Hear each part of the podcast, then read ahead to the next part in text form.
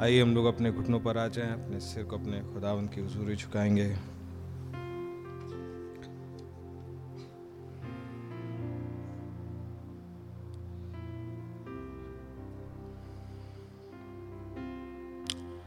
प्यारे प्रभु यीशु मसीह, आपके पास आते हैं।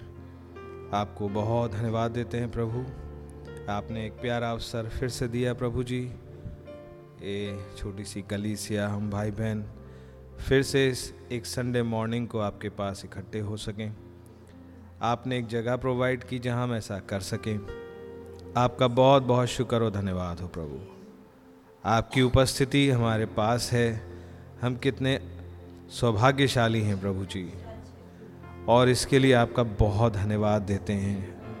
इस मुलाकात के समय के लिए जो आपने निश्चित ठहराया, आपका बहुत शुक्र हो खुदा। प्यारे प्रभु जी, आपने हमारे रास्तों को आसान किया, हमें सकुशल सुरक्षित बनाए रखा। बीते सप्ताह हमारी सहायता मदद की, हमारी लड़ाइयों को लड़ा। हमें भला चंगा बनाए रखा, खुदा।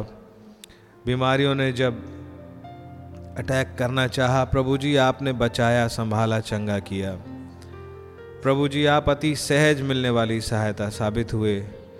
हर बार प्रभु, आपका बहुत बहुत धन्यवाद हो। अब खुदाबंद, आपने अनुग्रह बख्शा है कि आपके वचन के चौगिर्द आज फिर इकट्ठे हो सकें। हम इसके लिए बड़े ही शुक्रगुजार हैं और हम बहुत अपेक्षाओं में हैं एक्साइटेड हैं लॉर्ड जीसस क्योंकि हर बार जब आपके पास होते हैं, कुछ ऐसा होता है जो हमें ज़मीन से और डिटैच करता है, खुदा। आपका नाम मुबारक हो, प्रभु जी, आपकी प्रेजेंस में। कुछ अलौकिक हर बार होता है प्रभु। प्यारे प्रभु जी, अब आप ही आए और अपनी इच्छा मुताबिक प्रभु जी हमें कुछ और कदम आगे बढ़ पाने का फजल दें आपके साथ। प्रभु जी, निवेदन है कि आज की मीटिंग्स में जिनकी की हमें एक और प्रिविलेज मिल गई है कि अटेंड कर सकें। ये सिर्फ़ एक अटेंडेंस ना रह जाए, एक रूटीन ना रह जाए प्रभु। हर एक के लिए प्रभु जी प्लीज़ ऐसा हो सके कि हम में से प्रत्येक आपको बड़े करीब से अपने आप के महसूस कर सके प्रभु। प्यारे प्रभु जी, और मदद कीजिएगा कि हम अपनी सोच के आयाम से निकल करके आपके साथ कुछ आगे बढ़ सके। कुछ ऊंचाइयों पर उठ सकें प्रभु। कुछ गहराइयों में देख सकें खुदा। हमारा पर्सपेक्टिव थोड़ा बदल सके। प्रभु जी, हमारी बुद्धि कुछ नई हो सके। खुदावन, जो हमारे चित्त में कभी आया तक नहीं, खुदा। बाइबल के अचंबे के कामों को पढ़ने, जानने डिस्कस करने, मनन करने के बाद भी वही है जो आपने हमारे लिए रखा है, खुदा। जो इसे कभी सोच भी नहीं सकते, क्योंकि ये मनुष्य नहीं है। ये मनुष्य का विचार नहीं है, राधा। प्रभु जी प्लीज़ आप ही हमें राइट अलाइनमेंट और सही ट्यूनिंग प्रदान करें आपके साथ, ताकि आपका कमीशन पूरा हो सके, आपकी योजना पूरी हो सके, आपका राज्य आ जाए प्रभु। ओ खुदावन आपका नाम मुबारक हो और ये बहाली का कार्य पूरा हो सके। एक बार फिर से डेजर्ट ब्लूम कर सके। ओ लॉर्ड जिस जगह पर कोई जीवाणु, रोगाणु ना हो, खुदावन, पाप की याद भी ना बचे, कोई पापी नहीं प्रभु। आपका नाम मुबारक हो प्रभु जी। Let your cleansing fire anoint this church father this bride lord Jesus O father, अपने अप्रोप्रिएट रियलाइजेशन में हमें आ पाने का फजल दें प्रभु जी। सिर्फ़ इसलिए नहीं कि एक रैप्चर हो जाए, वरन इसलिए कि आपकी इच्छा पूरी हो जाए। आपका इंतज़ार की घड़ियाँ समाप्त हो जाएँ प्रभु। ओ खुदावन प्रभु जी, और आपको एक प्री एमिनेंस एक फ्री एक्सेस अपने ब्राइट फॉर्म में मिल सके। लॉर्ड जीसस आइए, lord Jesus. Please, in meetings का टेक चार्ज लीजिए हम आपके भूखे प्यासे हैं।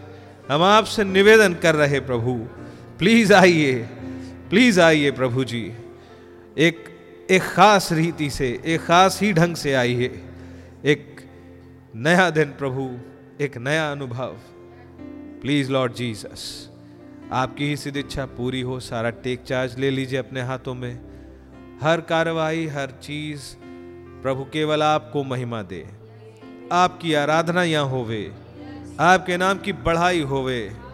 ओ लॉर्ड जीसस, आपका सिंहासन यहाँ पर लगे। आइए, टेक चार्ज लीजिए। आइए प्रभु जी, टेक चार्ज लीजिए। प्रभु यीशु मसीह के नाम में। आमीन। प्रेज द लॉर्ड खुदावन के नाम की तारीफ़ होवे। आमेन आइए। कितने लोग खुश हैं?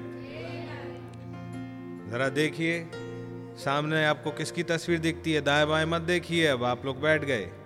बैठ गए नहीं बैठ गए? जी, और जरा एक दूसरे की तरफ़ देखिए, कौन दिखता है आपको? कौन दिखता है आपको? एक दूसरे की तरफ़ देखो। वहाँ बैठे बैठे मुस्कुराते मत रह जाइए, एक दूसरे की तरफ़ देखिए, और फिर सामने देखिए, कौन दिखता है आपको? खुदा के नाम की तारीफ़ हो। Amen hallelujah.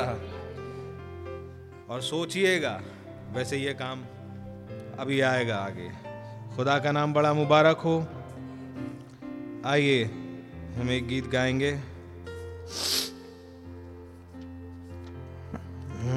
एक मिनट, निकाल लूँ जरा। न कभी वो छोड़ेंगे। क्या नंबर है भाई? 180 very nice God bless you 186 ना कभी वो भूलेंगे और ना कभी वो छोड़ेंगे।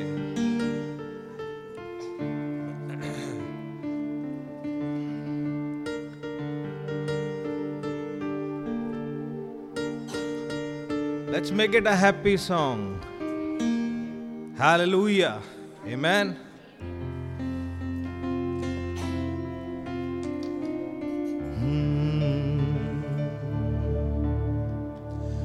ना कभी वो भूलेंगे ना कभी वो छोड़ेंगे ना कभी वो भूलेंगे ना कभी वो छोड़ेंगे यीशु मसीह है वफादार यीशु मसीह है वफादार। यीशु मसीह है वफादार। यीशु मसीह है वफादार। ना वो भूलेंगे, ना कभी वो छोड़ेंगे, ना कभी वो भूलेंगे, ना कभी वो छोड़ेंगे। वफादार। मसीह वफादार। यीशु मसीह वफादार। यीशु मसीह वफादार। दूध पीते बच्चे को भूल जाए माँ गए दूध पीते बच्चे को भूल जाए माँ गए तरस न खाए वो रहम के बेटे पर। तरस न खाए वो रहम के बेटे पर। अपने हाथों में खोदी देख, सूरत तेरी। अपने हाथों में खोदी देख, सूरत तेरी। करे ना तेरा इनकार करे ना तेरा इनकार करे ना तेरा इनकार करे ना तेरा इनकार ना कभी वो भूलेंगे ना कभी वो छोड़ेंगे ना कभी वो भूलेंगे ना कभी वो छोड़ेंगे। यीशु मसीह है वफादार। यीशु मसीह है वफादार। यीशु मसीह है वफादार। यीशु मसीह है वफादार। हर रोज हमारे वो बोझ उठाते हर हमारे वो बोझ उठाते। ओ काप की मानन मुझको परों पर उठाते। ओ काप की मानन मुझको परों पर उठाते। मन्ना स्वर्ग खिलाते, आबे हयात पिलाते। मन्ना स्वर्ग खिलाते, आबे हयात पिलाते। करते हैं बेहद प्यार। करते हैं बेहद प्यार। हार करते हैं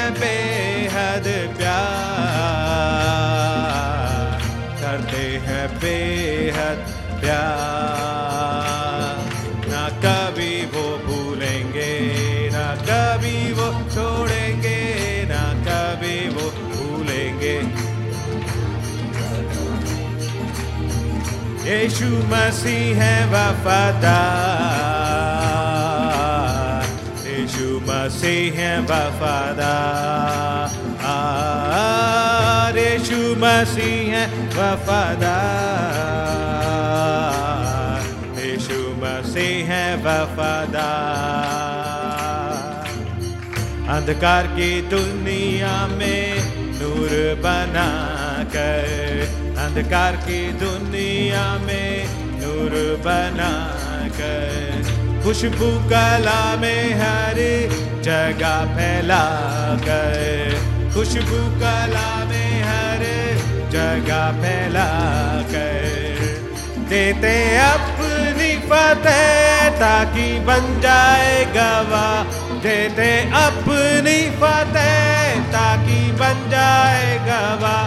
हाँ, सबके हैं परवरदिगार। हाँ, सबके हैं परवरदिगार। हाँ, सबके हैं परवरदिगार। सबके हैं परवरदिगार। ना कभी वो भूलेंगे, ना कभी वो छोड़ेंगे, ना कभी वो भूलेंगे। वो छोड़ेंगे, यीशु मसीह है वफादार। मसीह है वफादार हाँ यीशु है वफादार यीशु मसीह वफादार धोके लहू से तेरी सारी पत्कारी। धोके लहू से मेरी सारी पत्कारी। चंगी करे वो मेरी बीमारी चंगी करे वो मेरी, सारी बीमारी। हुए क्रूस पर कुर्बान, ताकि बचाए जान। हुए क्रूस पर कुर्बान, ताकि बचाए जान। करते हैं मेरा इंतज़ार। करते हैं मेरा इंतज़ार। करते हैं मेरा इंतज़ार। करते हैं मेरा इंतज़ार। ना कभी वो भूलेंगे, ना कभी वो छोड़ेंगे, ना कभी वो भूलेंगे, ना कभी वो छोड़ेंगे। मसीह वफादार। यीशु मसीह वफादार यीशु मसीह वफादार यीशु मसीह वफादार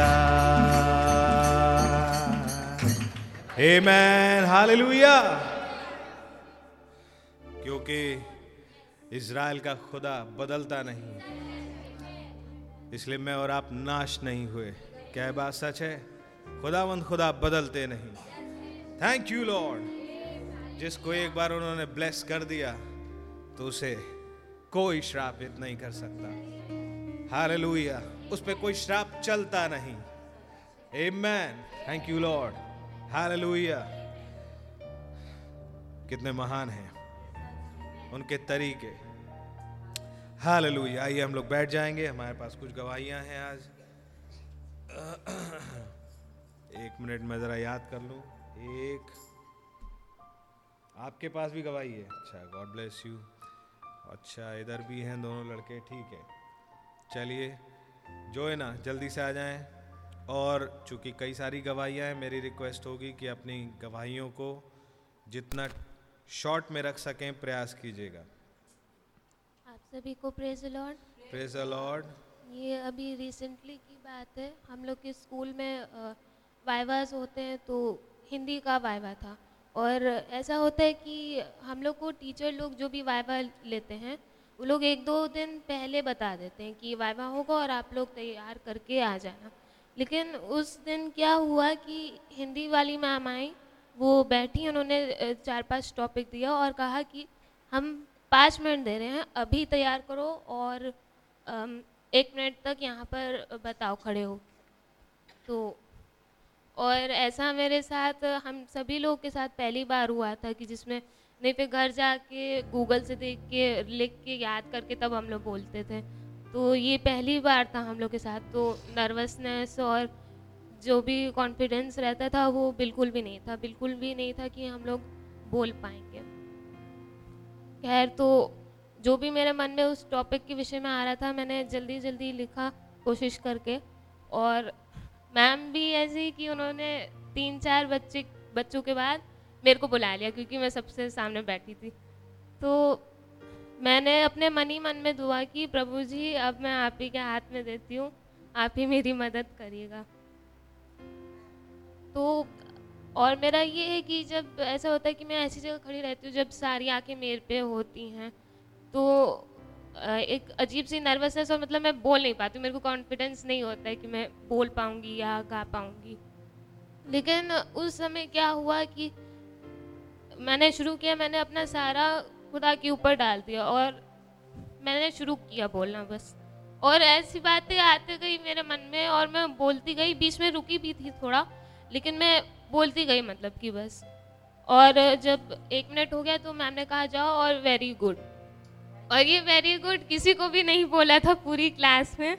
मैं ही एक थी जिसको बोला उन्होंने जबकि बिल्कुल परफेक्ट नहीं थी, जो मतलब स्टैंडर्ड टेंथ का होता है हिंदी का, उसके हिसाब से परफेक्ट नहीं थी वो। लेकिन तब भी ये हुआ मेरे साथ। मैं आई, बैठी, मैंने खुदा को धन्यवाद दिया और मैं सोचने लगी कि अभी क्या हुआ ये मेरे साथ। तो मेरे मन में ये एकदम से बात याद आई, जबकि मैं इसके बारे में भूल चुकी थी। ये न्यू ईयर में मिला था हम सभी लोग को। ये प्रॉमिस थी एक। प्रोवर्ब्स 326 इसमें लिखा हुआ है कि for the lord shall be thy confidence and shall keep thy foot from being taken ये खुदा ने मेरे जीवन में पूरी की, इसलिए मैं खुदा का बहुत धन्यवाद करती हूँ। और मैंने इसको हिंदी वाली बाइबल में भी जाके देखा था। और जो नीचे वाली जो है लाइन उसका हिंदी में है कि आपके पाव को, वो फंसने से बचाएगा। और फिर मैंने देखा कि जब से मेरे को ये मिली है, तब से जैसे हम लोग के स्कूल में ज़्यादातर ये होता है कि वही एक जगह जहाँ हम लोग ज़्यादातर जाते हैं, वहाँ पर इतनी ज़्यादा शैतान रखता है बिछा के अपने जाल अवेयरबाजी और इंस्टाग्राम पे केस हो गया था। अभी पूरा पूरी क्लास को मोबाइल फ़ोन पे। टीचर लोग ने मतलब कि वो हो गया था। और हम लोग की क्लास में टीचर लोग आके बोलते जैसे टेंथ भी बिल्कुल वो है। लेकिन मैं ये एक एक्सेप्शन हूँ, जिसमें बोला जाता है कि ये सबसे अलग लड़की है। और मतलब कि जो भी केसेस हुए हैं अभी, उनमें से मैं बिल्कुल भी नहीं हूँ। मतलब उनमें मैं नहीं हूँ। खुदा ने मेरे को इन सब जालों से बचाए रखा। इसे मैं खुदा का ही बहुत धन्यवाद प्रेज अल्लाह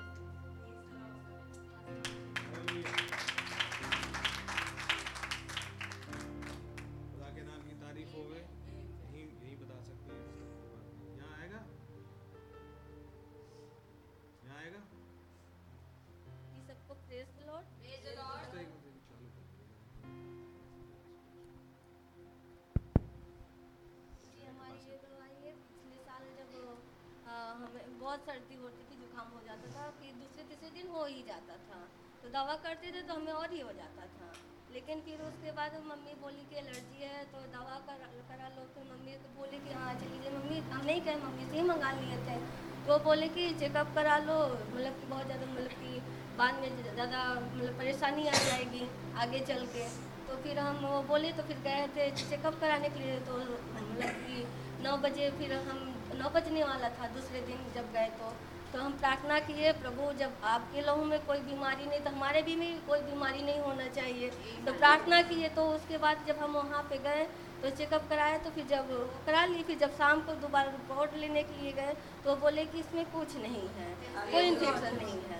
तो को बोले, वो बोले कि कौन कहा? तो हम कहे, वो डॉक्टर ही बोले थे इसलिए कराए थे तो कहें, वो कि कुछ भी नहीं है। और तब से हमें सर्दी जुकाम हुआ ही नहीं। और फिर उसके बाद जब ये अब हुआ है मतलब कि एक हफ़्ता हुआ। तो हुआ तो बहुत तेज ही हुआ मतलब सर में इतना दर्द हो रहा था कि हम रात भर सो नहीं पाए थे। और जब फिर उसको प्रार्थना नहीं किए हम लेकिन आ, फिर बाद में जब रात भर सो नहीं पाए दर्द होता था कपड़े बांधती थी तो भी नहीं आराम हुआ। फिर जब सुबह हम उठे काम वाम की फिर उसके बाद आठ बजे तो हम प्रार्थना की। हम कहे प्रार्थना कर ले तो ठीक हो जाएगा। जब प्रार्थना किए उतनी थोड़ी ही देर में तुरंत ही प्रार्थना करके उठे हमारा सर तो धीरे धीरे गायब ही हो गया और फिर उसके बाद हम उसके बाद तो ठीक हो गया मेरे कान में पता नहीं क्या कुछ जैसे चल रहा है। मतलब कि मालूम चलता था जैसे कुछ चल रहा है अंदर से। और लेकिन हम नज़रअंदाज कर रहे थे कि ऐसे ही होगा धीरे धीरे एक हफ़्ता तक हुआ फिर उसके बाद जब ये तीन दिन हुआ दुआ की मैसेज लगाए थे टेप तो बाइबल नंबर का तो उसे सुने तो जब भैया दुआ कर रहे थे तो मैं भी दुआ करी। तो हम कहे कि प्रभु हमें नहीं मालूम ये क्या है क्या नहीं। आप ही इसे जानिए आप हमें ठीक करिए चंगा करिए। और तुरंत ही हमें एहसास भी हुआ कि जैसे मेरे कान से कुछ निकल रहा है। और जब मैं हाथ लगाई तो कुछ भी नहीं ना तो हमें कुछ दिखा लेकिन निकल गया वो। तुरंत ही ठीक हो गया प्रभु को ही महिमा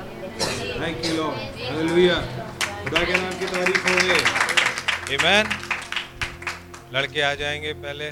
पॉल जल्दी से। आप सभी को प्रेज लॉर्ड जबकि आज मेरा बर्थडे है, खुदा ने मुझे पिछले साल संभाल के रखा, अपने वचन बना के रखा। और मेरे खुदा ने बचपन से मेरी मेरी सहायता की और मुझे अपने वचन बना के रखा। खुदा का धन्यवाद हो। और मुझे सब बीमारी से बचाते आए हैं। मेरी स्टडी में भी खुदा ने मेरी हेल्प की है। खुदा का बहुत धन्यवाद हो। और जबकि पिछले दिनों मेरे एग्ज़ाम चल रहे थे, खुदा ने मुझे अच्छे नंबरों से पास होने का फजल दिया। खुदा का धन्यवाद हो। आप सबको प्रेज लॉर्ड हालेलुया खुदा के नाम की तारीफ़ हो। अरे भाई, इस गवाही के लिए ताली नहीं बजाएगी।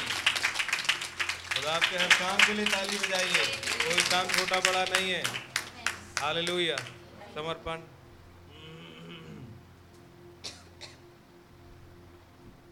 आप सभी को प्रेस लॉर्ड गवाही पुरानी है। मैंने बहुत दिनों से इसके लिए वेट किया था कि कुछ हो कि मैं इसको बता पाऊँ। लेकिन आज मेरे को मौका मिला खुदावन की तारीफ़ के लिए। मैं इस गवाही को देना चाहता हूँ।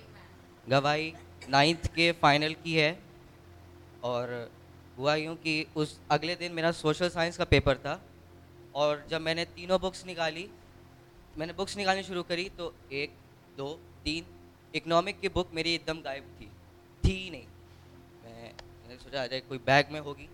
गया बैग में देखा बैग में भी नहीं थी। शेल्फ में ढूंढी शेल्फ में भी नहीं थी। एक बार ढूंढी, दो बार ढूंढी, तीन बार ढूंढी, चार बार ढूंढी, मिली ही नहीं। फिर मैं एकदम घबराहट में आकर के मैं अपने बेड पे बैठ गया और ये हॉफमैन हेड वाली फ़ोटो मेरे सामने थी। मैंने बोला, लॉर्ड हेल्प मी और मैं एकदम सर पकड़ के बैठ गया। मेरे को कुछ नहीं मालूम था क्या हो रहा है। थोड़ी देर बाद मैं एकदम रोने गाने लगा। मैंने बोला, प्रभु जी प्लीज़ आप ही मेरी हेल्प करिए। एक आवाज़ आई, फिर से ढूंढो और थोड़ा सा और नीचे जाओ। बगैर शक किए। मैं वहाँ पे गया। मैंने ढूंढना शुरू किया वो वहाँ पे मिल गई मेरे को बुक और मेरे को मालूम है ये मेरा मेरी आवाज़ नहीं थी मेरे पेरेंट्स भी नहीं थे मम्मी वहाँ पे सो रही थी पापा वहाँ पे मोबाइल चला रहे थे वहाँ पे मैसेज सुन रहे थे। कमरा बंद था पर्दा खिंचा हुआ था वहाँ पे। वो किसी इंसान की आवाज़ नहीं थी। मेरे को मालूम था वहाँ पे कौन था। संकट के समय प्रभु यीशु मसीह ने मेरे मेरे की हेल्प करी। और वो सब्जेक्ट ऐसा था जिसपे मेरे सबसे अच्छे मार्क्स आए थे उसमें। रावण का नाम मुबारक हो। Praise Lord.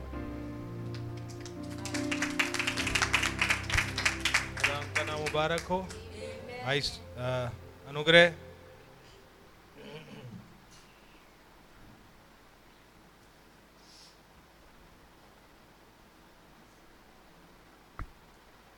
सही भाई बहनों को प्रेज लॉर्ड मुझे थोड़ा सा सामान मंगाने का कुछ चल गया था तो मैंने ऑनलाइन कुछ चाकू मंगाए थे।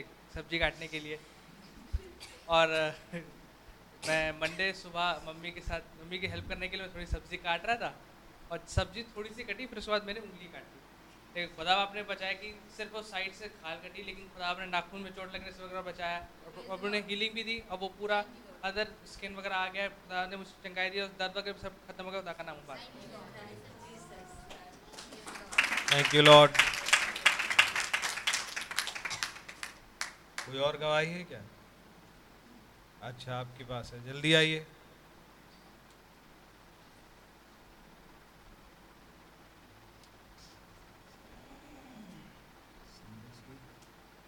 आप आप सभी को प्रेज लॉर्ड मैं भी खुदा उनका बहुत बहुत धन्यवाद देती हूँ, जबकि पिछले संडे मेरे सिर में बहुत ज़्यादा तकलीफ़ थी और बहुत ही ज़्यादा थी कि मैं मतलब सहन नहीं कर पा रही थी। और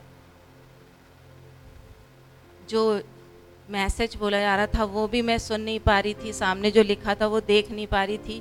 मतलब बहुत ज़्यादा तकलीफ़ थी। यहाँ से दुआ की गई पास्टर भाई ने दुआ करी सब भाई बहनों ने दुआ करी। मैं खुदा का धन्यवाद देती हूँ कि खुदावंद प्रार्थनाओं के सुनने वाले खुदावंद है। पर फिर भी मेरी तकलीफ़ वो कम नहीं हुई और मतलब मेरी अ, सिर दर्द हो ही रहा था। लेकिन बस जब मैंने आँख खोली तो सामने निगाह गई वहाँ पर जहाँ मैसेज चल रहा था और मुझे नहीं मालूम, बस मुझे एक लाइन वहाँ पर लिखी हुई दिखी। वो भाई ने तो नहीं पढ़ी, लेकिन मेरी निगाह पढ़ी और उसमें लिखा हुआ था कि nothing can separate us from the love of God क्योंकि ये खुदा ने तुम्हारे लिए प्रॉमिस किया मैं खुदा उनका बहुत बहुत धन्यवाद देती हूँ कि खुदा ने उस वक्त मुझसे बातचीत की और कहा, चाहे कुछ भी हो जाए, चाहे तुम्हारे कैसे भी हालात हो, कैसे भी सिचुएशंस हो पर खुदावन ने मुझे प्यार किया है और मुझे उनके प्यार से कुछ भी चीज़ अलग नहीं कर सकती। इसके लिए मैं खुदावन का बहुत बहुत धन्यवाद देती हूँ। और अब जबकि वो आयत मुझको पकड़ ली और जब भी कुछ ऐसी प्रॉब्लम आ रही थी, आगे भी मैंने मन में खुदावन ने ही बोला कि कुछ भी हो, चाहे दिन लगे, चाहे थोड़ी देर बाद हो, लेकिन ये दर्द तो जाएगा ही जाएगा। और खुदा का धन्यवाद देती हूँ कि मेरा दर्द बिल्कुल ठीक हो गया। ये किसी और ने नहीं, लेकिन खुदावन ने ही किया। मैं खुदावन का बहुत बहुत धन्यवाद देती हूँ। और अब भी खुदावन, जब भी कुछ प्रॉब्लम आती है तो सीधी ये लाइन मेरे सामने आ जाती है।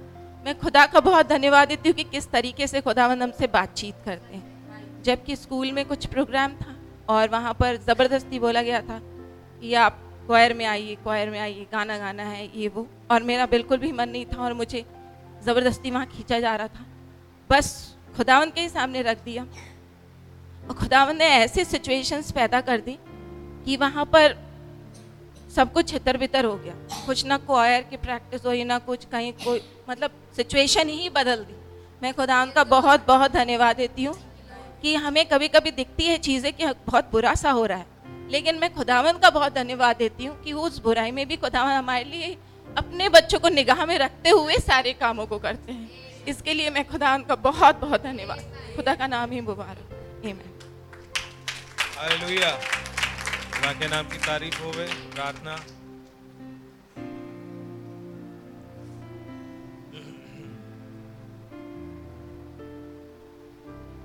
आप सबको प्रेज लॉर्ड ये गवाही लास्ट मंथ की है।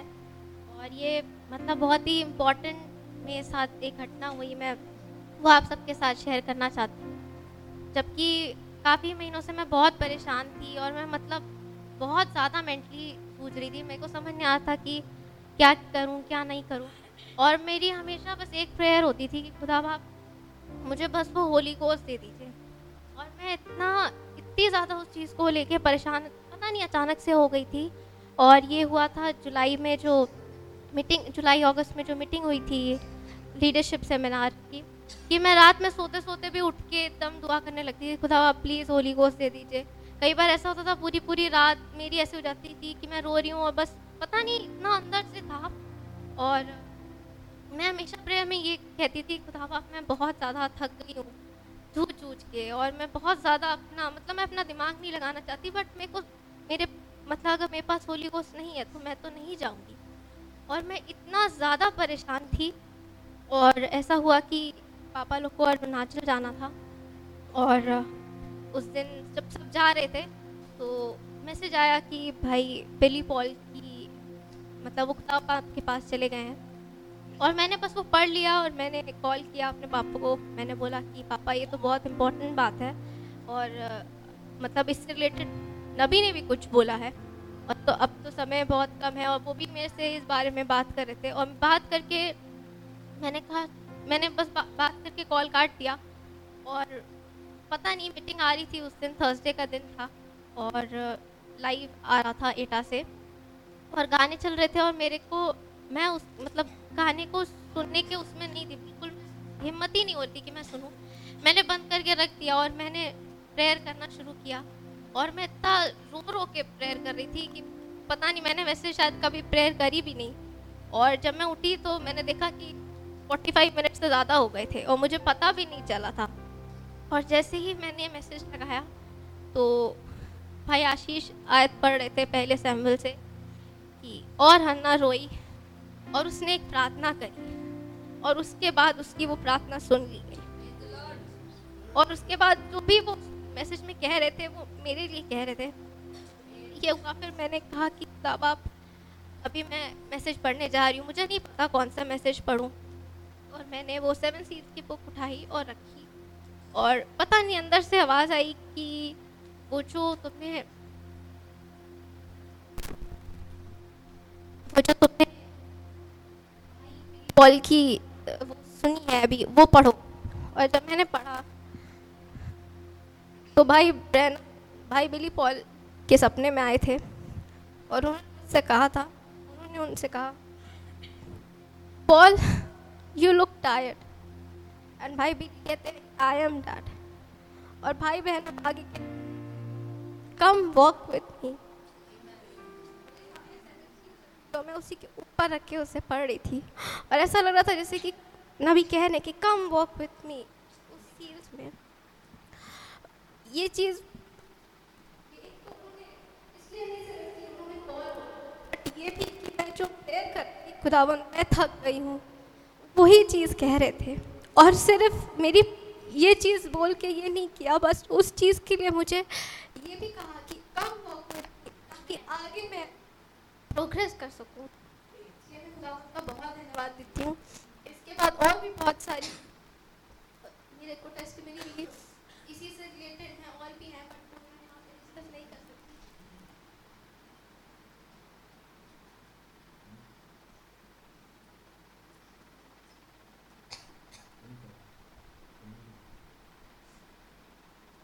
इसी से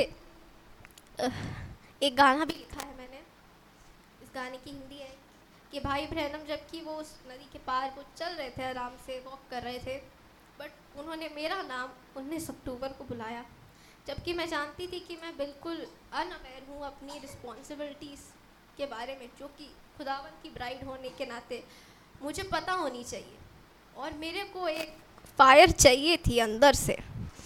और जब मेरी जो अर्नेस कॉल थी और जो मेरी रोना था खुदावंत के लिए इतनी आखिरी समय में, उसने मेरे प्रॉफिट की कॉल को मेरे लिए भेज दिया और ये बोला कि कम वॉक विथ मी और कोरस कहता है कि क्योंकि खुदावंत ने मेरे लिए सोच लिया और भाई ब्रैनम ने मेरे लिए बोल दिया, मैंने विश्वास कर लिया और ये मेरे लिए सब कुछ सेटल कर देता है। और खुदावंत ने हम अपनी ब्राइड से इतना प्यार किया कि उन्होंने भाई ब्रैनम को हमारे लिए भेज दिया, ताकि मैं अपनी पोजीशन ढूंढ सकूँ और अपना रेवलेशन ढूंढ सकूँ। और मैं विश्वास करती हूँ कि मैं बहुत जल्दी यहाँ से चली जाऊँगी, क्योंकि खुदावन ने भाई ब्रहणम के वंशजों के लिए ये प्रॉमिस रखी है।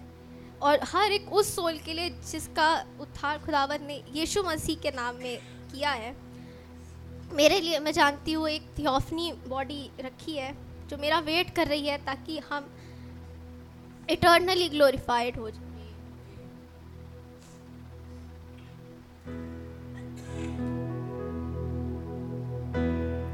Brother Branham Vine, walking across the river, called my name on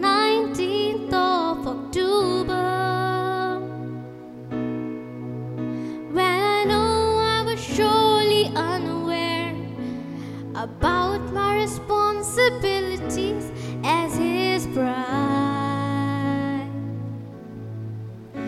A renewal of fire I needed from inside.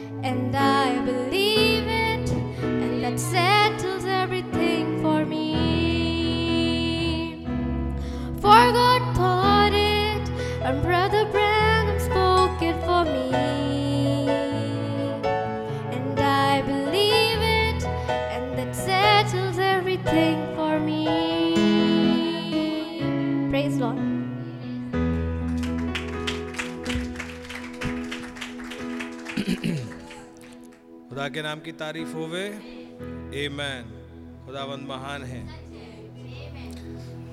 Bible में एक आयत लिखी है कि जो खुदावंद को डिलीजेंटली ढूंढते हैं आमेन वो उन्हें मिलते हैं।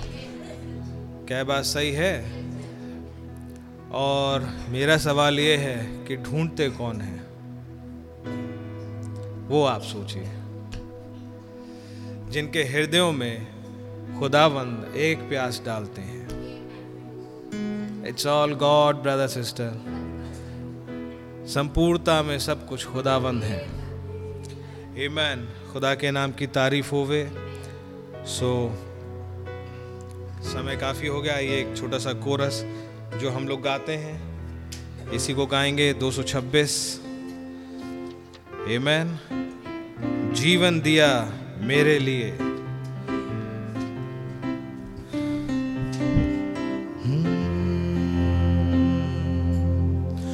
जीवन दिया मेरे लिए।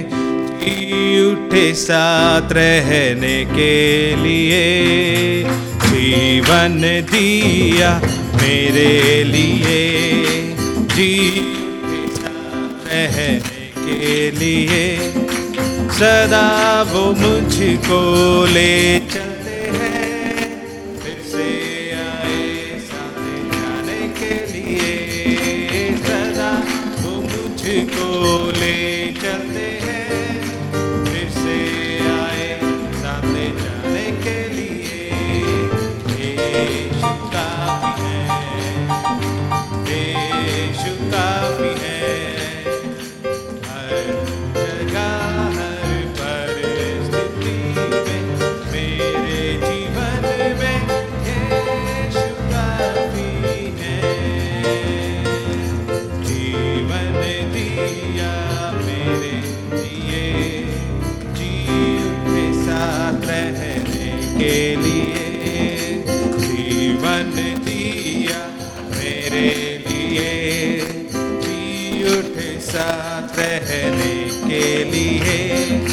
सदा वो मुझको ले चलते हैं। फिर आए साथ जाने के लिए। सदा वो मुझको ले चलते हैं। फिर आए साथ जाने के लिए। यीशु काफ़ी है। यीशु काफ़ी है। हर जगह परिस्थिति में, मेरे जीवन में यीशु काफ़ी है। हालेलुया। विश्वास मेरे आपके सोचने से नहीं होता है। इसी को मेक बिलीव कहते हैं। लेकिन विश्वास कुछ होता है जो आपके पास होता नहीं। पर आपको दिया जाता है। सो खुदा के नाम की बड़ी तारीफ़ हो। आइए, उसको गाएँगे only believe only believe all things are possible ये तब उत्पन्न होता है जब अलौकिक खुदा, अलौकिक रीति से कुछ अलौकिक बीजों के साथ, अलौकिक परिस्थितियों में अलौकिक काम करते हैं और कुछ अलौकिक व्यक्त करते हैं। जिस पर इससे पहले कभी रोशनी नहीं पड़ी थी। आमीन। खुदा के नाम की बड़ी तारीफ़ हो। ऐसो गाए only believe only believe all things are possible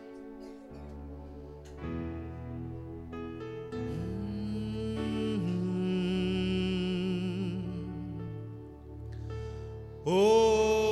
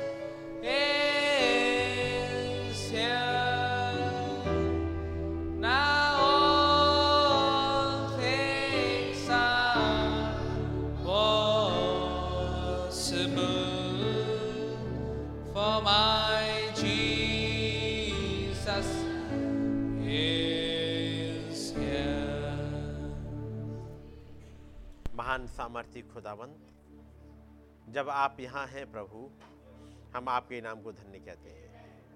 प्रभु, आप दयालु हैं। आपने बड़ा रहम किया है। और एक बार फिर से ये मौका दिया है कि आपके चौड़ में आ सकें। प्रभु, हमारी मदद करिएगा, ताकि हम आपके चलाए चल सकें।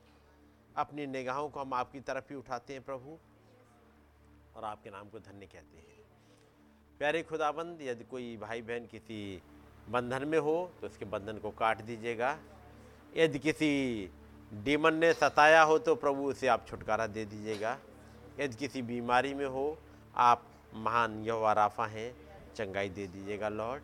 हम आपके पास आए हैं प्रभु, और प्रभु, सारी ब्लेसिंग्स आपके पास ही पाई जाती हैं। हमारी मदद करें और हमें सिखाएँ, ताकि हम आपके चलाए चल सकें।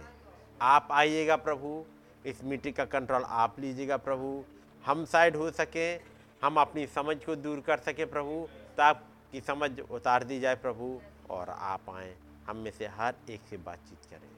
प्रभु, ये वचन अनंत है। हमारी मदद करिएगा कि हम उस आयाम में, जैसे अनंतता कहते हैं, उसमें ऊपर उठ सकें। दया करें प्रभु, हमारी दुनियावी सोच हमसे दूर हो सके, क्योंकि हमारी दुनियावी सोच तो मरणहार है। हम चाहते हैं उस अमरता वाली सोच आ जाए। हम उस अमरता में पाए जाएँ प्रभु। दया करें प्रभु।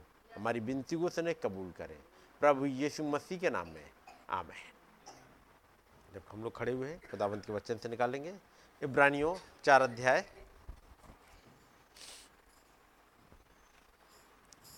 और इसकी चौदहवीं से।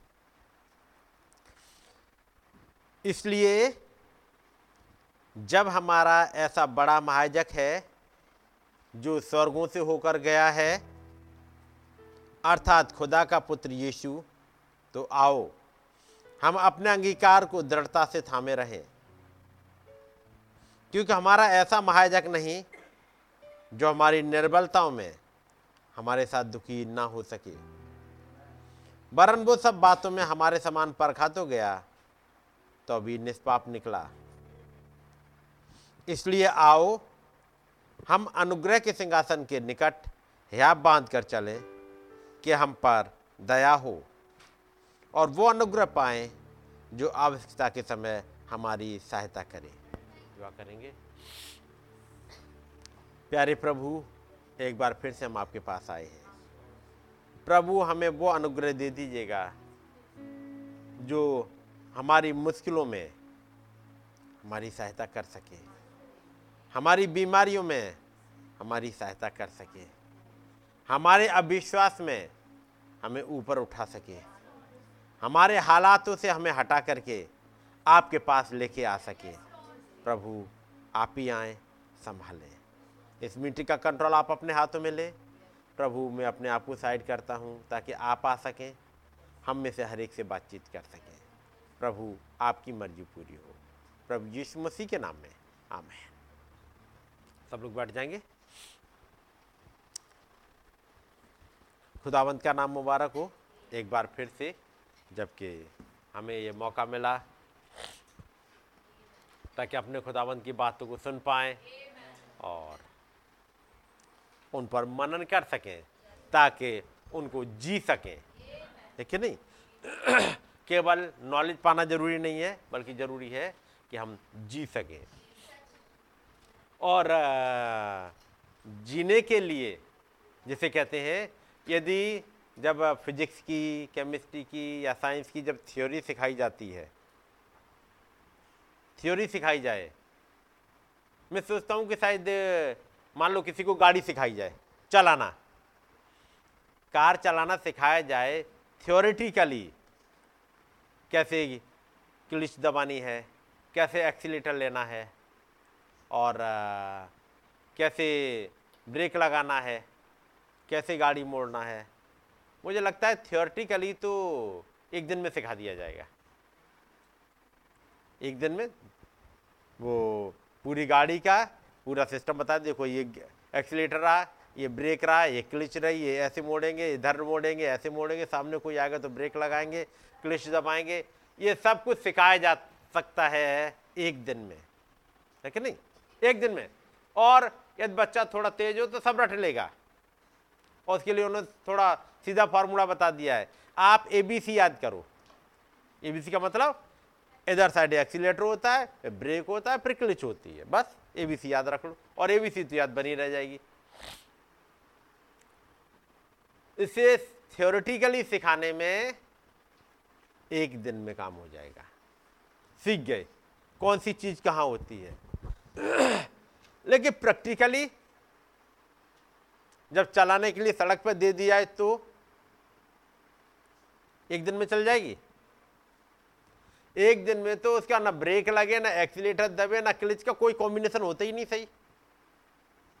जब मोड़ने बैठ रहे हैं, मोड़ना है राइट मुड़ जाती है लेफ़्ट अचानक से कोई वो सामने आ गया तो दबाना चाहिए ब्रेक। जल्दी में ब्रेक पे पैर रखना चाहिए, ताकि सामने रोके और लगा देते हैं एक्सीलेटर पे। एक्सीलेटर में ब्रेक में कुछ फ़र्क होता है? फ़र्क होता है ना? सामने यदि कोई आया है तो हमें गाड़ी रोकनी है ब्रेक लगा के। और पैर पड़ गया एक्सीटर पे। क्या होगा? गाड़ी एक्सीलरेट हो जाएगी। एक्सीलेटर समझ रहे हैं? पहले तो मान लो वो 10 किलोमीटर पर घंटे की आवाज़ से जैसे आदमी पैदल चल रहा है, उस हिसाब से चल रही तो आपको बचाना था। और हो सकता है आपकी गाड़ी उसी स्पीड से चलती रहती और सामने वाले को दिख जाता कि गाड़ी आ रही है तो शायद बचने का उसके पास मौका भी होता। गाड़ी धीमे धीमे आ रही, आप रोकना चाह रहे हैं, लेकिन रोक नहीं पाए, लेकिन आपका पैर एक्सीटर पर नहीं पड़ा। हो सकता है वो इंसान भाग के बच जाए, या चोट लगेगी तो धीमे से धक्का लगेगा, वो गिर जाएगा, बच जाएगा। लेकिन बजाय ब्रेक के आपने पैर मार दिया एक्सीटर पे। यानी जो बचने लायक था, उसे भी मार दिया। ऐसे ही होता है? जो बचने लायक उसे तक मार दिया। तो गाड़ी को चलाने में टाइम लगता है। प्रैक्टिकली चलाने में टाइम लगता है थियोरटिकली सीखने में एक दिन लगेगा। वैसे ये वचन है, सीखने में तो बहुत सी चीज़ें सीख गए। और जब चलने की बात आती है ना, जिंदगियाँ बीत जाती हैं। जिंदगियाँ। किस हालात में कैसे रिएक्ट करना है, कैसे चलना है, ये बहुत लंबा टाइम लगता है। ये सीखा जाता है। पहली बात भी सीखी जाती है, लेकिन उसे याद कर सकते हो। लेकिन बच्चन पर जब चलने की बात आए, कैसे चले, वो एक दिन में नहीं आता। शादी ब्याह है, कैसे बिहेव करें? ऑफ़िस में कैसे बिहेव करें? कैसी ड्रेस पहने? कैसी भीड़ है सामने? उनके सामने कैसे बातचीत करें? एक दिन में थोड़ी आता। क्या गाड़ी चलाना एक दिन में, दो दिन में, मैं, दो चार दिन में नहीं आता। यदि आप गाड़ी चले, चला रहे हो, हर बार नए तजुर्बे से गुजरोगे। गाड़ी चलाना तो सीख गए, लेकिन एक दिन ऐसी जगह चले गए, किसी गली में फंस गए। गाड़ी पता है सामने से आ रही है, उसे बचा कैसे सकते हैं? अब उस जगह बचाओ जाकर एक ही गाड़ी के निकलने की जगह है। और आमने सामने गाड़ियाँ आ गई। अब बचाओ। गाड़ी चलाना सीख गए, अच्छी तरह। चौड़ी रोड पर खूब अच्छे गाड़ी चलाते हैं। अब फंस गया जाके कहीं गली में। मेरी बात समझ रहे हैं? अब उतनी जगह है ही नहीं कि दोनों गाड़ियाँ आराम से निकल आए। निकलेंगी तो आराम से नहीं निकल रही दोनों तरफ़ नालियाँ भी है। अब उन नालियों से भी बचाना है, उसको तिरछी गाड़ी करनी है, आपको तिरछी करनी है, तब निकलेगी। एक नया और अनुभव मिल गया। किस हालात में कैसे गुजरते वैसे इस बचन के साथ में है। और जब आप डेली सीख रहे होते हो, उन जो बचन सुन रहे हो, उन पर एक्शन में आ रहे हो तो तब चीज़ें समझ में आती हैं। तो का नाम मुबारक हो गवाइयों के लिए गवाइयों से पता लगा कि हाँ आप केवल सुन ही नहीं रहे हो, समय आता है एक्शन में भी आ रहे हो। एक प्रैक्टिकल के दौर से गुजर रहे हो और जब आप प्रैक्टिकल से दौर से गुजरोगे, आप कुछ सीख जाओगे, है ना? चलेगा पहले कुछ हिस्से पढ़ लेते, फिर आगे बढ़ेंगे। इसलिए जब हमारा ऐसा बड़ा महायजक है, ऐसा बड़ा महायजक है, जो स्वर्गों में होकर गया है। महाजक नो डाउट बहुत बड़ा है। अर्थात खुदा का पुत्र यीशु तो आओ, हम अपने अंगीकार को दृढ़ता से थामे रहें। क्योंकि हमारा ऐसा महाजक नहीं, जो हमारी निर्बलताओं में हमारे साथ दुखी ना हो सके। याद रखिएगा इस लाइन को। हमारा ऐसा महाजक नहीं जो हमारी निर्बलताओं में हमारे साथ दुखी ना हो सके। हमारा महाजक कैसा है?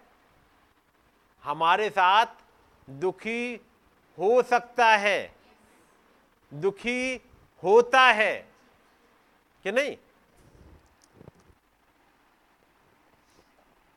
बरन। वो सब बातों में हमारे समान परखा तो गया।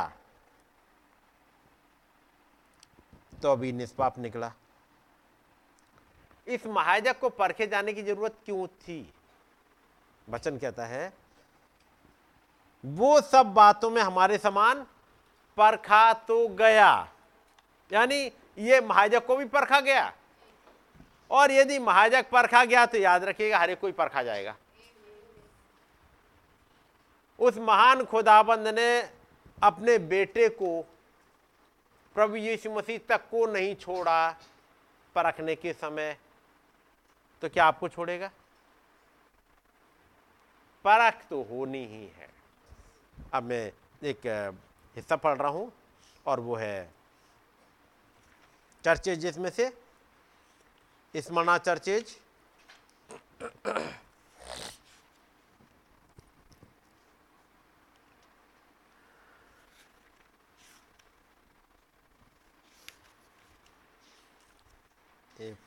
स्मरणा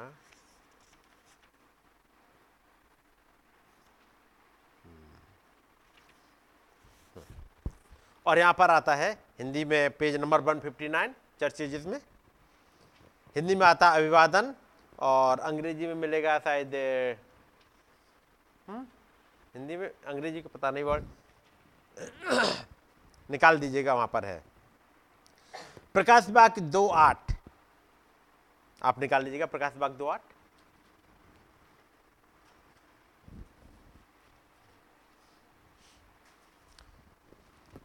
जो प्रथम और अंतिम है जो मर गया था और अब जीवित है, वो ये कहता है कि कहने वाला कौन है?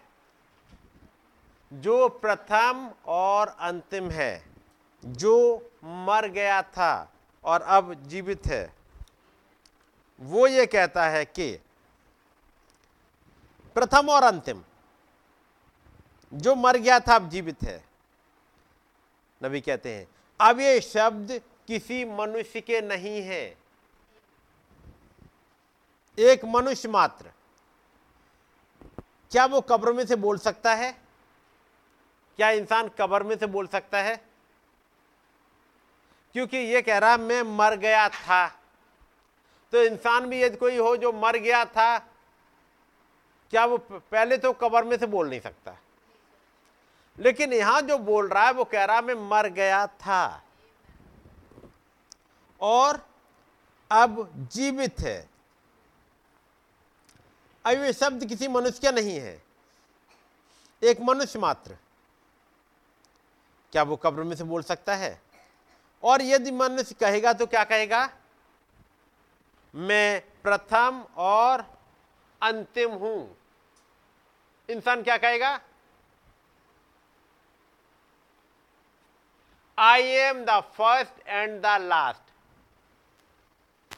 मैं I am the first and the last ये इंसान कह रहा है? Which was alive and is dead वो क्या कहेगा? मैं जीवित था और अब मर गया हूँ। चर्च जी की किताब हो तो वहाँ पे करेक्शन कर लीजिएगा। वहाँ पे थोड़ा सा वो ट्रांसलेशन में थोड़ा सा चेंज हो गया है। वहाँ एक्चुअली लिख गया है आ, मैं जो मर गया था और अब जीवित हूँ। वहाँ होना चाहिए था मैं जो जीवित था और अब मर गया इधर का उधर वो हो गया है तो उसको वहाँ पर ज़रूर करेक्ट कर लीजिएगा। ठीक है नहीं? पहली चीज़ जो एक मनुष्य के साथ होती है एक मनुष्य के साथ पहली चीज़ क्या होती है? पहली चीज़ जो एक मनुष्य के साथ होती है वो ये है कि वो पैदा होता है, यानी जीवित होता है। और अंतिम चीज़ जो होती है, वो ये है कि वो मर जाता है। तो इंसान क्या कहेगा? विच वॉज़ लाइफ मैं ज़िंदा था और अब मर गया हूँ। प्रभु के साथ में नहीं है। प्रभु क्या कह रहे हैं? मैं मर गया था और अब जीवित हूँ। सो कोई मनुष्य नहीं है जो बोल रहा है, ये तो खुदा, ये तो खुदा है, खुदा की डेटी है आदत्तता है। मनुष्य ने जीवन लिया, बात है आदम की, मनुष्य ने जीवन लिया और उसे मृत्यु में बदल दिया। कैसा महान काम किया इंसान ने? मनुष्य ने जीवन लिया और उसे मृत्यु में बदल दिया। और यह मनुष्य, यीशु ने मृत्यु को लिया और उसे जीवन में बदल दिया। इंसान अच्छी चीज़ लेता है और कचरा बना के दे देता है। यही करता है इंसान। अच्छी चीज़ लाएगा, कचरा बना के दे देगा। बच्चों को बढ़िया से खिलौना, पैक किया हुआ ला के देखो, बेटा इसे संभाल के रखना। दो चार दिन में, जो बहुत तेज तर रहा था दो चार दिन में, थोड़ा सा स्लो है तो दो हफ़्ते में ला के थमा देगा, ये लो अपना खिलौना। कचड़ा बना के दे देगा। बैटरी उसकी अच्छी चल रही है आपने चलता हुआ दिखाया, बोलता हुआ, सब बहुत बढ़िया खिलौना ला के दिया, वो ला करके कचड़ा बना देगा। ये इंसान की फितरत में है, जो कुछ भी मिल जाए, उसे कचरा बना देता है। ये केवल आदम का नहीं है, हम सब का हाल यही है। खुदा ने जीवन दिया और हमने उसे मौत में तब्दील कर दिया। खुदाबंद ने मासूमियत दी, हमने इस दुनिया में रह के न जाने क्या क्या दे, कर दिया। खुदा ने झूठ बोलना नहीं सिखाया। खुदा ने एक अच्छी, हमारी जो ऑर्गन्स बनाई, सब कुछ ठीक ठाक बनाई परफेक्ट बनाई, हमने आकर किसी रेल पीट दी। परंतु ये मनुष्य, यीशु ने मृत्यु को लिया और उसे जीवन में बदल दिया। आदम ने मासूमियत को लिया और उसे गलती बना दिया। इसने गुनाहों को लिया, खुदा ने। खुदाबंद यीशु मसीह ने गुनाहों को लिया और धार्मिकता बना दिया। इंसान ने धार्मिकता ली और गुनाह में तब्दील कर दिया सब चीज़ को। लेकिन इसने गुनाहों को लिया और धार्मिकता बना दिया। आदम ने एक पैराडाइज को लिया। वो पैराडाइज में रहता था। आदम ने तो एक पैराडाइज को लिया और उसको बड़ी निर्जनता में, एक डेजर्ट में बदल दिया। है कि नहीं? एक बर्बादी में बदल दिया। परंतु ये वो है जो आ रहा है। और इस पृथ्वी को जो विनाश से डोल और थरथरा रही है, एक और अदन में बदल दे। आदम ने खुदा के साथ एक सहभागिता और आनंद से भरा जीवन पाया। आदम ने खुदा के साथ एक सहभागिता और आनंद से भरा हुआ जीवन पाया जब वो अदन की बाटिका में रह रहा था। खुदाबंद रोज मिलने आते थे। खुदाबंद ने हर एक ब्लेसिंग दे दी थी। आदम ने खुदा के साथ एक सहभागिता और आनंद से भरा जीवन पाया। और उसे आत्मिक अंधकार के एक ऐसे रेगिस्तान में बदल डाला जो पाप, नैतिक पतन, दर्द, पीड़ा, भ्रम और भ्रष्टता को लेकर आया, जो मनुष्यों के प्राण के अंदर एक युद्ध करते हैं। इंसान कर क्या रहा है? फिर से थोड़ा और नीचे लाइएगा एक एक चीज़ फिर से पढ़ लेते हैं। आदम ने जीवन लिया और मौत में बदल दिया। किसने? आदम ने। क्या ये काम केवल उस आदम ने किया या हमने भी किया? हमने भी किया। ये रियलाइज़ करिएगा कि हमने यही किया है। हम में कोई भलाई है नहीं और न भला कुछ कर पाते हैं। जो कुछ भला मिलता है, उसको बिगाड़ और डालते हैं।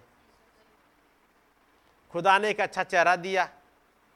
उस पर लगा के लगा के, क्रीम क्रीम लगा लगा के, लगा लगा के उसकी रेड़ पीट देते हैं। खुदा ने अच्छे बाल दिए, न जाने कौन कौन से शैम्पू लगा लगा के, लगा लगा के बर्बाद कर बैठते हैं। जाने क्या क्या खा पी के बर्बाद कर देते हैं।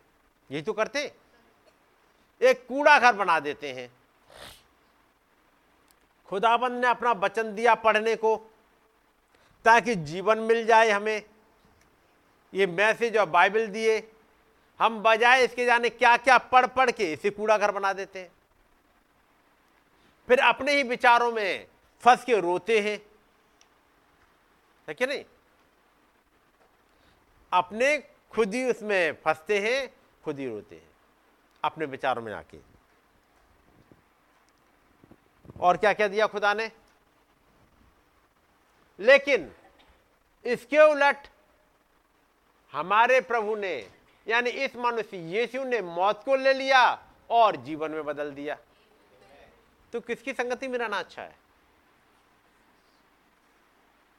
आप सोचो, किसकी संगति में रहना चाहोगे? वो कूड़े घर को लेता है, मौत को लेता है, जीवन में बदल देता है। बीमारी को लेता है, चंगाई में बदल देते हैं। रेगिस्तान को लेते हैं और एक अदन की बाटिका बना देते हैं। बना देते हैं ना? किसकी संगति में फिर रहना चाहिए? सोचो। और किसकी संगति में रहते हैं? और ये सब जानने के बाद भी किसको नहीं पता कि इस दुनिया की संगति में रहेंगे और बर्बाद हो जाएँगे? सबको पता है? सुना सबने है। लेकिन जैसे मैंने कहा कि सुनना, यानी सीखना तो आसान है, लेकिन उस पर प्रैक्टिस करने में, ताकि ज़िंदगी का हिस्सा बन जाए, ताकि इन बचनों पर चल पाओ, इनमें जिंदगियाँ बीत जाती हैं।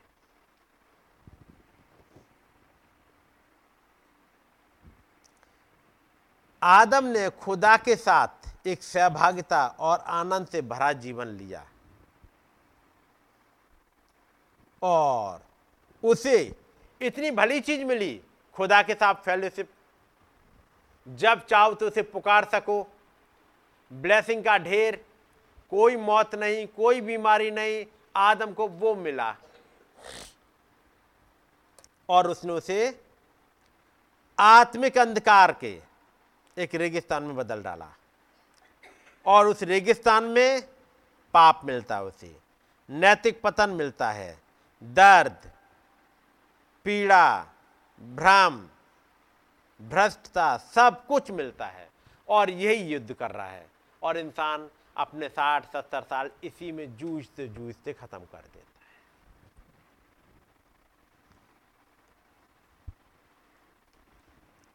परंतु ये, वो सारे दुख, मृत्यु, दुर्दशा से जिसने पूरी मानव जाति को भर दिया था, धार्मिकता और सुंदरता का जीवन ले आता है।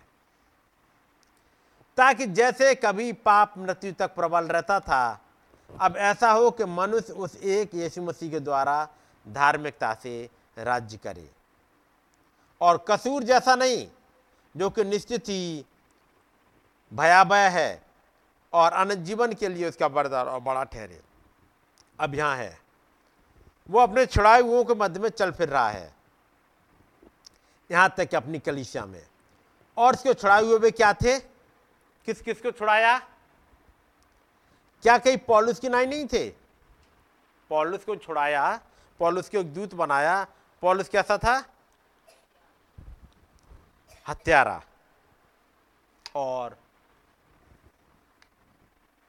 दुनिया को एक अलग डायरेक्शन में लेके जाने वाला थियोलॉजी वाला थियोलॉजी के द्वारा दुनिया गुमराह होती जाती है, उसमें फंसा हुआ। लेकिन खुदाबंद ने उसको लिया वहाँ से। एक दिन उसे विज़िट किया और एक कलीसिया काल का दूत बना दिया। क्या कई उस मरते हुए चोर की तरह नहीं थे, जो डाकू और मनुष्यों के हत्यारे थे, जो क्रूस पर उसके साथ लटक रहा था?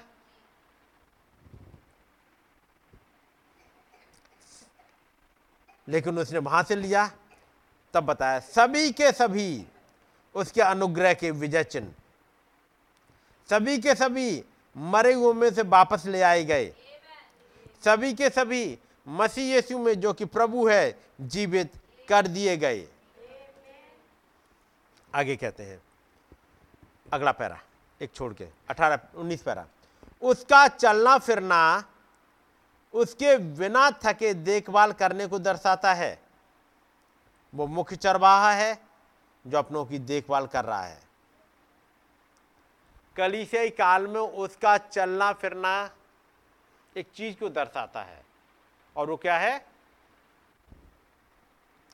उसका चलना फिरना, लिखा हुआ है, जब प्रकाश बाकी पढ़ोगे, और वो सातों कल उनको दीवटों के बीच में चलता फिरता है। ये चलता फिरता है। नबी कहते हैं, उसका चलना फिरना, उसके बिना थके देखभाल करने को दर्शाता है। वो मुख्य चरवाहा है जो अपनों की देखभाल कर रहा है। उसका चलना फिरना एक बात को दर्शाता है कि वो बिना थके चलता रहता है। वो थकता नहीं।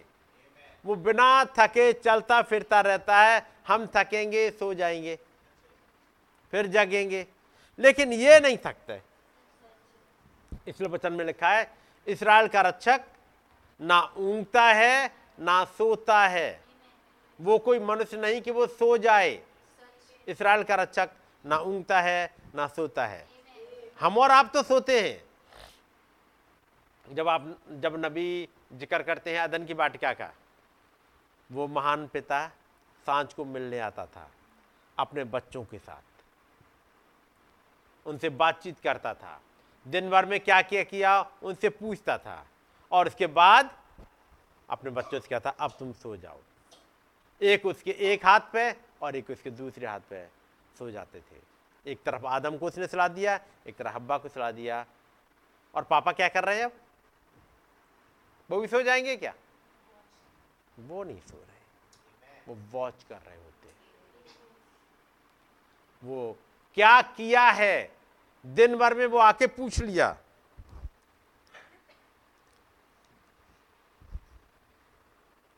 और अब उन बच्चों को रेस्ट दे रहे हैं। लेकिन इसराइल का रक्षक ना ऊँगता है, ना सोता है। हो सकता है वो आदम के समय में, उस समय अदन की बाटिका में तब ना सोता हो, अब तो सो जाता होगा।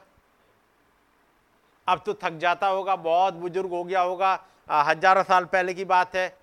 अब तो कुछ थकावट आई गई होगी उसमें। आई होगी कुछ? तो फिर अभी कैसा होगा वो? जैसा तब था, वैसा ही अब भी होगा। इसराइल का रक्षक बूढ़ा नहीं होता। इसराइल के रक्षक को बार बार नहीं सोचना पड़ता। वो सोच चुका।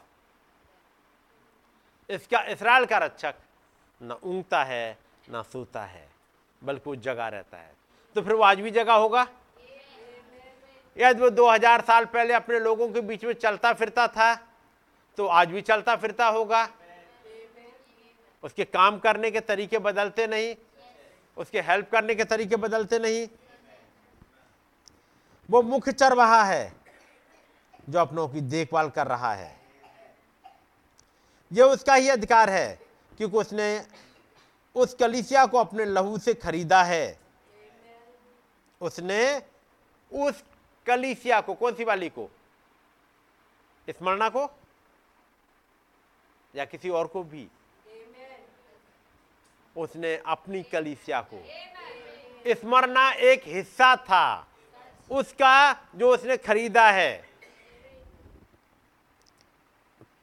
क्योंकि उसने उस कलिसिया को अपने लहू से खरीदा है, वो लहू उस खुदा का लहू है। वो जो उसके वो जो उस कलिसिया का मालिक है, वो खुदा है। संपूर्णतः खुदा ही। वही प्रथम व अंतिम है। ये अनंतता का परिचय देती है। वो मर गया था, पर अब जीविता है। उसी ने कीमत चुकाई है। इसलिए उसी के पास खुदा के पास संपूर्ण मिल्कियत पाई जाती है। वो इस पर राज्य करता है। उसकी उसमें आराधना होती है। वो इस बात का विरोध करता है, जब कोई भी उसकी प्रभुता या आधिपत्य को कब्जाना चाहता है। एक बात का वो विरोध करता है। और वो विरोध क्या है? क्या आप मानते हो कि आप उसके खून खरीदे हो? तो फिर यह भी मानना होगा कि आप उसकी मिल्कियत हो। आपका अपने ऊपर अधिकार नहीं है। आप उसके द्वारा खरीद लिए गए हो। और जब उसके खरीद लिए गए हो, उसने क्यों कीमत चुकाई है? उसी की आराधना होनी चाहिए। और तब इसमें से किसी और की आराधना निकल जाती है। तो वो विरोध करता है। हुँ? तब वो विरोध करता है। तब आती हैं बीमारियाँ, मुश्किलें, दिक्कतें। वो इस बात का विरोध करता है, जब कोई भी उसकी प्रभुता और आधिपत्य पर कब्जा चाहता है। कोई शक नहीं कि उसने हर युग में अपना परिचय खुदा के रूप में चेतावनी देने और लोगों को आराम देने के लिए दिया। वो झूठी दाखलता को चेतावनी देता है और सच्ची दाखलता को आराम देता है। यही है एकमात्र सच्चा सामर्थ्य खुदा। उसकी सुनो और जियो। उसकी सुनो और जियो। अब जब मैंने पिछली बार पढ़ा था, ये बात थी थर्सडे को जब आपके साथ पढ़ा था, मैंने एक हिस्सा पढ़ा था आपके सामने, कलीसिया को चाहिए। क्या चाहिए? स्वयं को खुदा की सामर्थ्य में ऊपर उठाए। चलिए, अब मैं जहाँ से मैंने छोड़ा था, वहीं पे आता हूँ। परंतु जब तक आप उन चीज़ों को कर रहे हैं जो गलत हैं, आपको खुदा की ओर भरोसा हो ही नहीं सकता है। सो आप अपने लिए आप जान जाते को आप गलत हो। कई एक चीज़ें आपको मालूम है ये गलत है, लेकिन तब भी आप कर रहे होते हो। और उस गलत के साथ फिर जाते हो खुदाबंद के पास में। जैसे ही खुदाबंद के पास पहुँचे, आपका गिल्ट आपको याद दिला देता है और आपके पास कॉन्फिडेंस नहीं बचता। फिर आप जो मांग रहे होते वो आपको नहीं मिलता। नबी कहते हैं, सो आप अपने आप जान जाते हो कि आप गलत हो। आप अपने आप को खुद को वहाँ पीछे एक पापी स्वरूप रख दोगे। ये जानते हुए कि आप गलत हो। पर जब आपका हृदय आपको दोषी नहीं ठहराता और आप जानते हो कि आप एक विश्वासी हो और आपके और खुदा के बीच आने वाला कुछ भी नहीं है। तब फिर खुदाबंद ने कहा था, आप जो चाहो उसे मांग सकते हो और ये जानते हो कि वो दे दिया जाएगा, क्योंकि ये तो वचन है जो आपको दिया गया है। ठीक उसी तरह जैसे उसने उन चेलों को दिया था।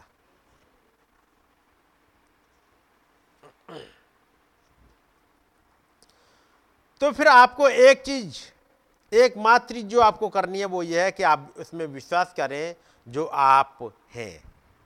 इस सेंटेंस पर मैंने छोड़ा था। तो फिर एकमात्र चीज़ जो आपको करनी है, वो ये है कि उसमें विश्वास करें जो आप हैं। मैंने ऊपर वाला हिसाब भी पढ़ा था, ये जो एस बी एस का, मैं फिर पढ़ रहा हूँ। इन दो को फिर पढ़ूँगा आपके सामने। सुनते चलिएगा।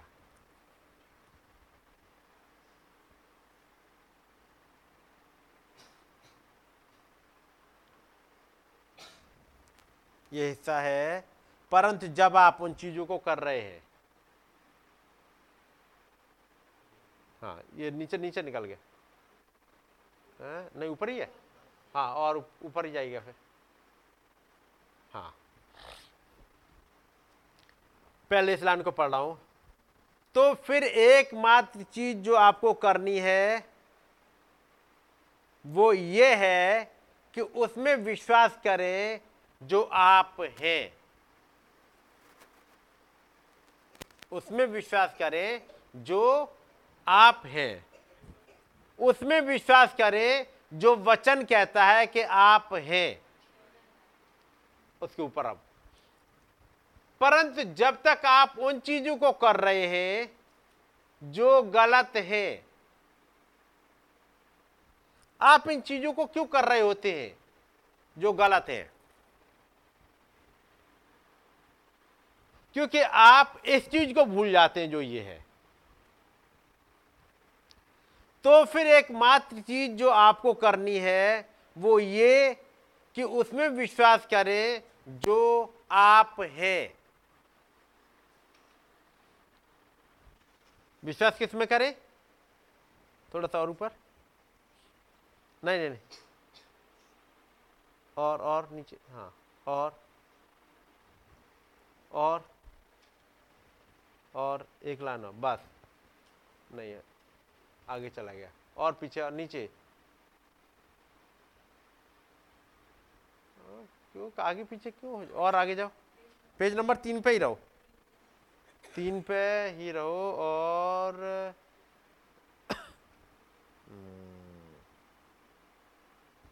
और और नीचे मतलब तीन पेज बीच में आओ।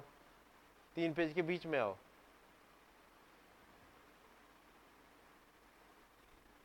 हाँ एक दो लाइन और नीचे जाओ। बस बस, ठीक है, यहीं रोको। एकमात्र चीज़ जो आपको करनी है वो यह है कि उसमें विश्वास करें जो आप हैं।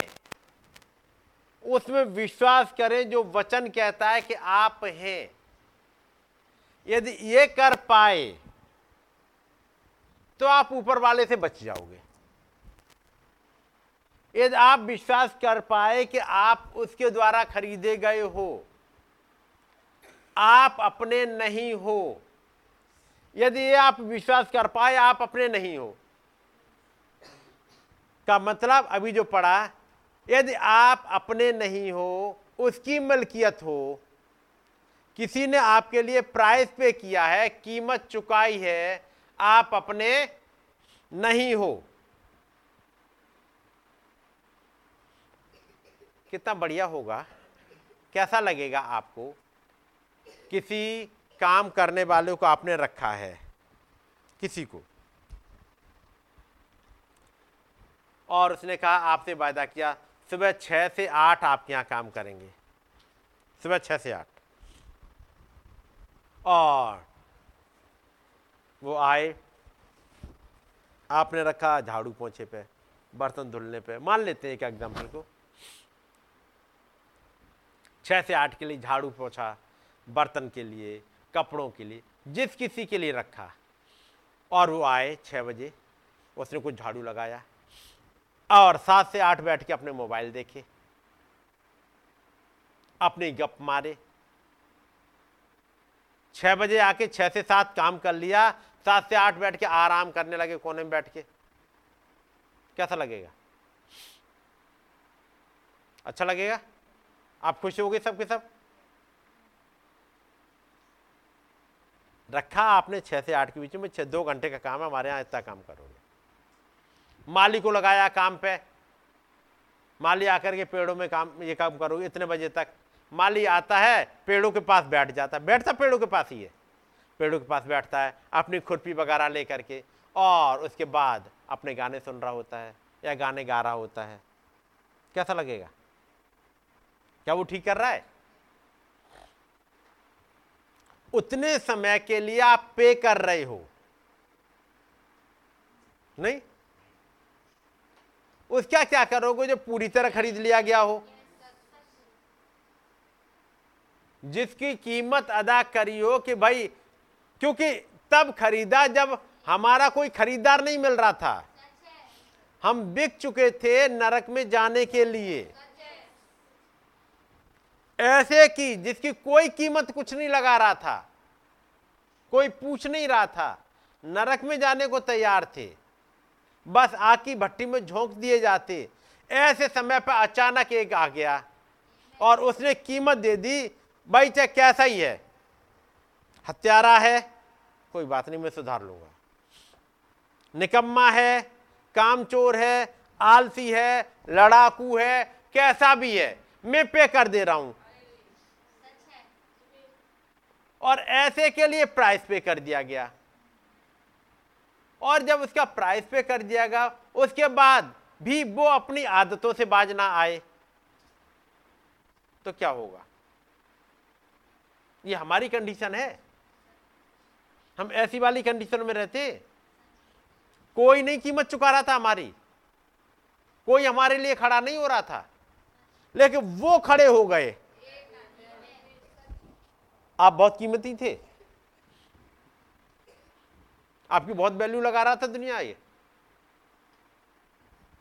हर कोई आपको खरीदने के लिए तैयार था क्या? कोई नहीं पूछ रहा था। कोई बचाने के लिए नहीं आ रहा था। ऐसे वाले हालात में वो प्रभु आ गए पे करने के लिए कीमत। कि मैं कर दूँगा इसकी कीमत पे। तो बताया गया, इसमें क्या क्या खूबियाँ हैं? ये चोर है। खरीदोगे? उसने कहा हाँ खरीद लूँगा। ये झूठा भी है। अच्छा। ये दावबाज बहुत है। हर तरह के दावबाजी चलता है। काम नहीं आए, काम नहीं करेगा, दावबाजी करेगा। खरीदोगे? उसने कहा मैं खरीद लूँगा। ये काम नहीं करता, आलसी है। खरीदोगे? हाँ तब मैं खरीद लूँगा। ये किसी काम का नहीं है। झूठ बोलने में माहिर, चोरी में माहिर, निकम्मेपन में माहिर, सोने में माहिर रिबेलियस नेचर है इसका। अब खरीदोगे? तो कह रहा, मैं खरीद लूँगा। मैंने जब इस पर निगाहें लगा ली तो मैं खरीद लूँगा। हर तरह के अब गुड़ हैं इसमें। उसने कहा, नहीं, मैंने पे कर दिया तो कर दिया। मैंने इसके लिए खरीद लिया। बढ़िया है, इसको खरीद लो। ये कुछ ठीक ठाक है। ये कम झूठ बोलता है। ये कम चोरी करता है। ये कभी कभी बाइबल पढ़ लेता है, इसको खरीद लो। कह रहा, नहीं, इसकी नहीं। इसको, जो यहाँ बैठे, इनको मैं खरीद लूँगा। ये इलाहाबाद में हज़ारों पड़े होंगे क्रिश्चियंस जिनको खरीदने नहीं गए वो। आपके लिए प्राइस पे किया। एक नबी को भेजा। सब कुछ करा। यदि आप विश्वास कर पाए, आप एकमात्र चीज़ जो आपको करनी है, वो ये कि उसमें विश्वास करें जो आप हैं। और क्या हैं? उसके खून खरीदे। हम अपने नहीं हैं। उसने खरीदा है। उसमें विश्वास करें जो वचन कहता है कि आप हैं। यदि ये कर पाए तो ऊपर वाली चीज़ों से आप छुटकारा पा जाओगे। और वो क्या है? परंतु जब तक आप उन चीज़ों को कर रहे हैं जो गलत हैं, इस पर यह बात आ जाए, कर रहे थे जो गलत थी, लेकिन अब नहीं कर रहे हो तो आपका कॉन्सियस आपको दोषी नहीं ठहराएगा।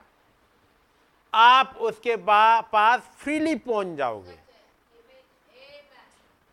और वो महान खुदाबंद भी आप में इंटरेस्टेड है, इसलिए खरीदा है। वो आप में से कुछ बनाना चाहता है। एक नेचर लेके आना चाहता है। आप में से एक स्वभाव, एक करेक्टर लेके आना चाहता है।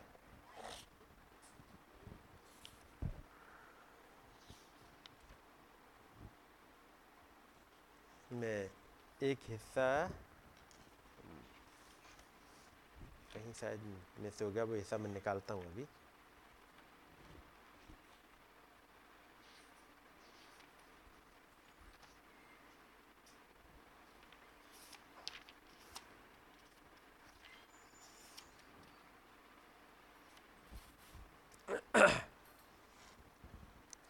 मैं चर्च जिसमें आ रहा हूँ, फिर से आगे। वहीं पर जहाँ छोड़ा था।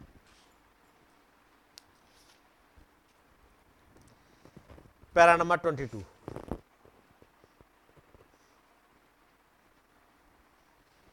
Page number एक सौ इकसठ से मैं पढ़ रहा हूँ। प्रकाश बाग दो नौ निकाल लीजिएगा। मैं तेरे कामों को और तेरे क्लेश और कष्टों और दरिद्रता को जानता हूँ। मैं जानता हूँ तेरे कामों को कैसे हैं। मैं उस क्लेश को भी जानता हूँ। मैं तेरे कष्टों को जानता हूँ और दरिद्रता को भी जानता हूँ। अब तब नबी एक और एंगल लेते हैं। वो कहते हैं इस युग की कुंजी, बड़ी ज़ाहिर सी बात है कि कष्टों का आना है। इब्रानियों दस, बत्तीस से अड़तीस। इब्रानियों निकालिएगा मेरे साथ।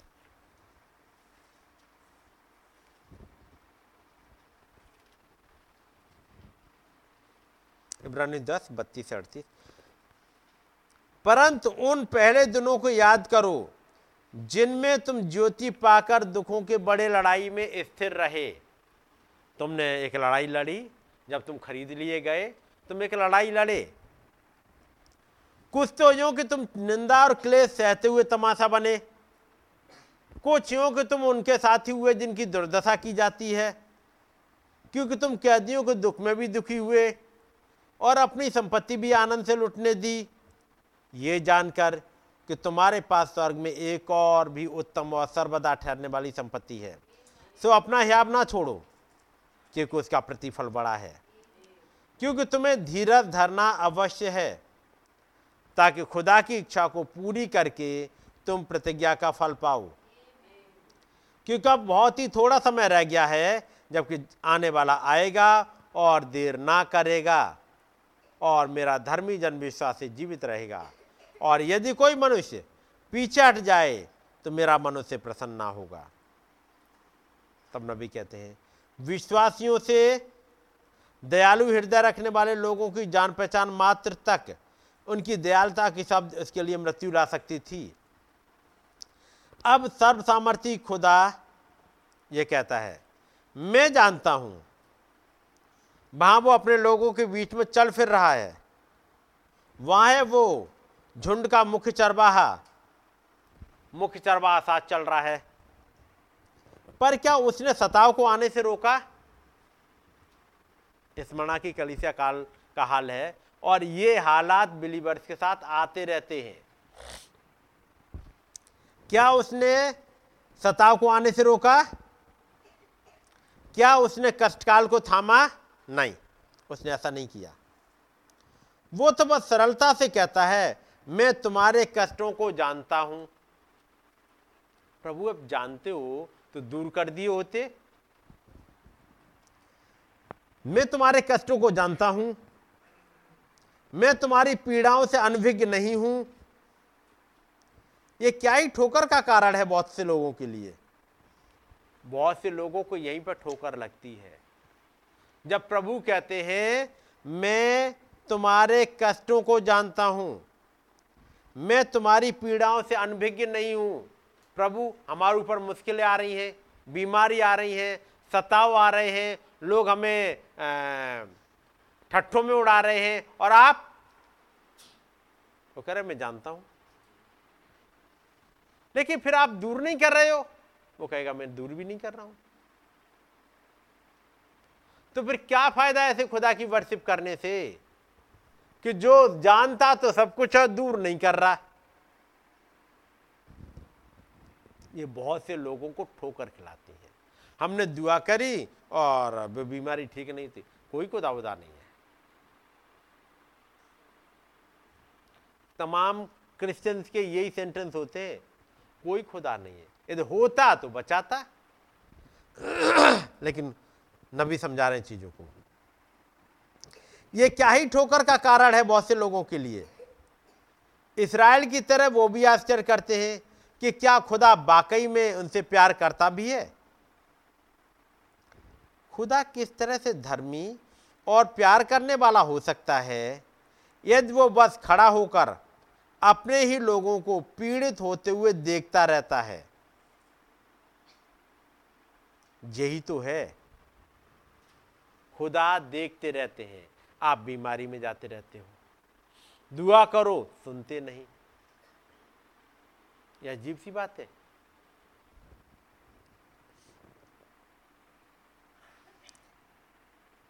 तब नबी समझाते हैं, एक नबी जो इन हालातों से गुजरा है, इन हालातों से गुजरा है, वो कुछ चीज़ें सीखा है।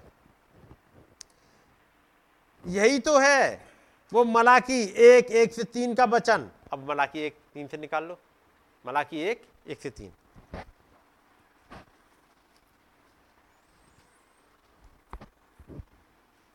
मिला है?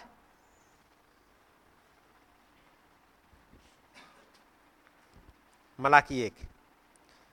मलाकी के द्वारा इसराइल के विषय में कहा हुआ यहोवा का भारी वचन हम्म। वचन क्या है? यहोवा ये कहता है, मैंने तुमसे प्रेम किया। याकूब से, मैंने तुमसे प्रेम किया।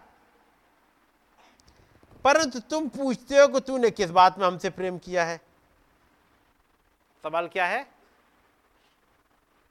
इसराइल पूछ रहा है, आपने हमसे किस बात में प्रेम किया?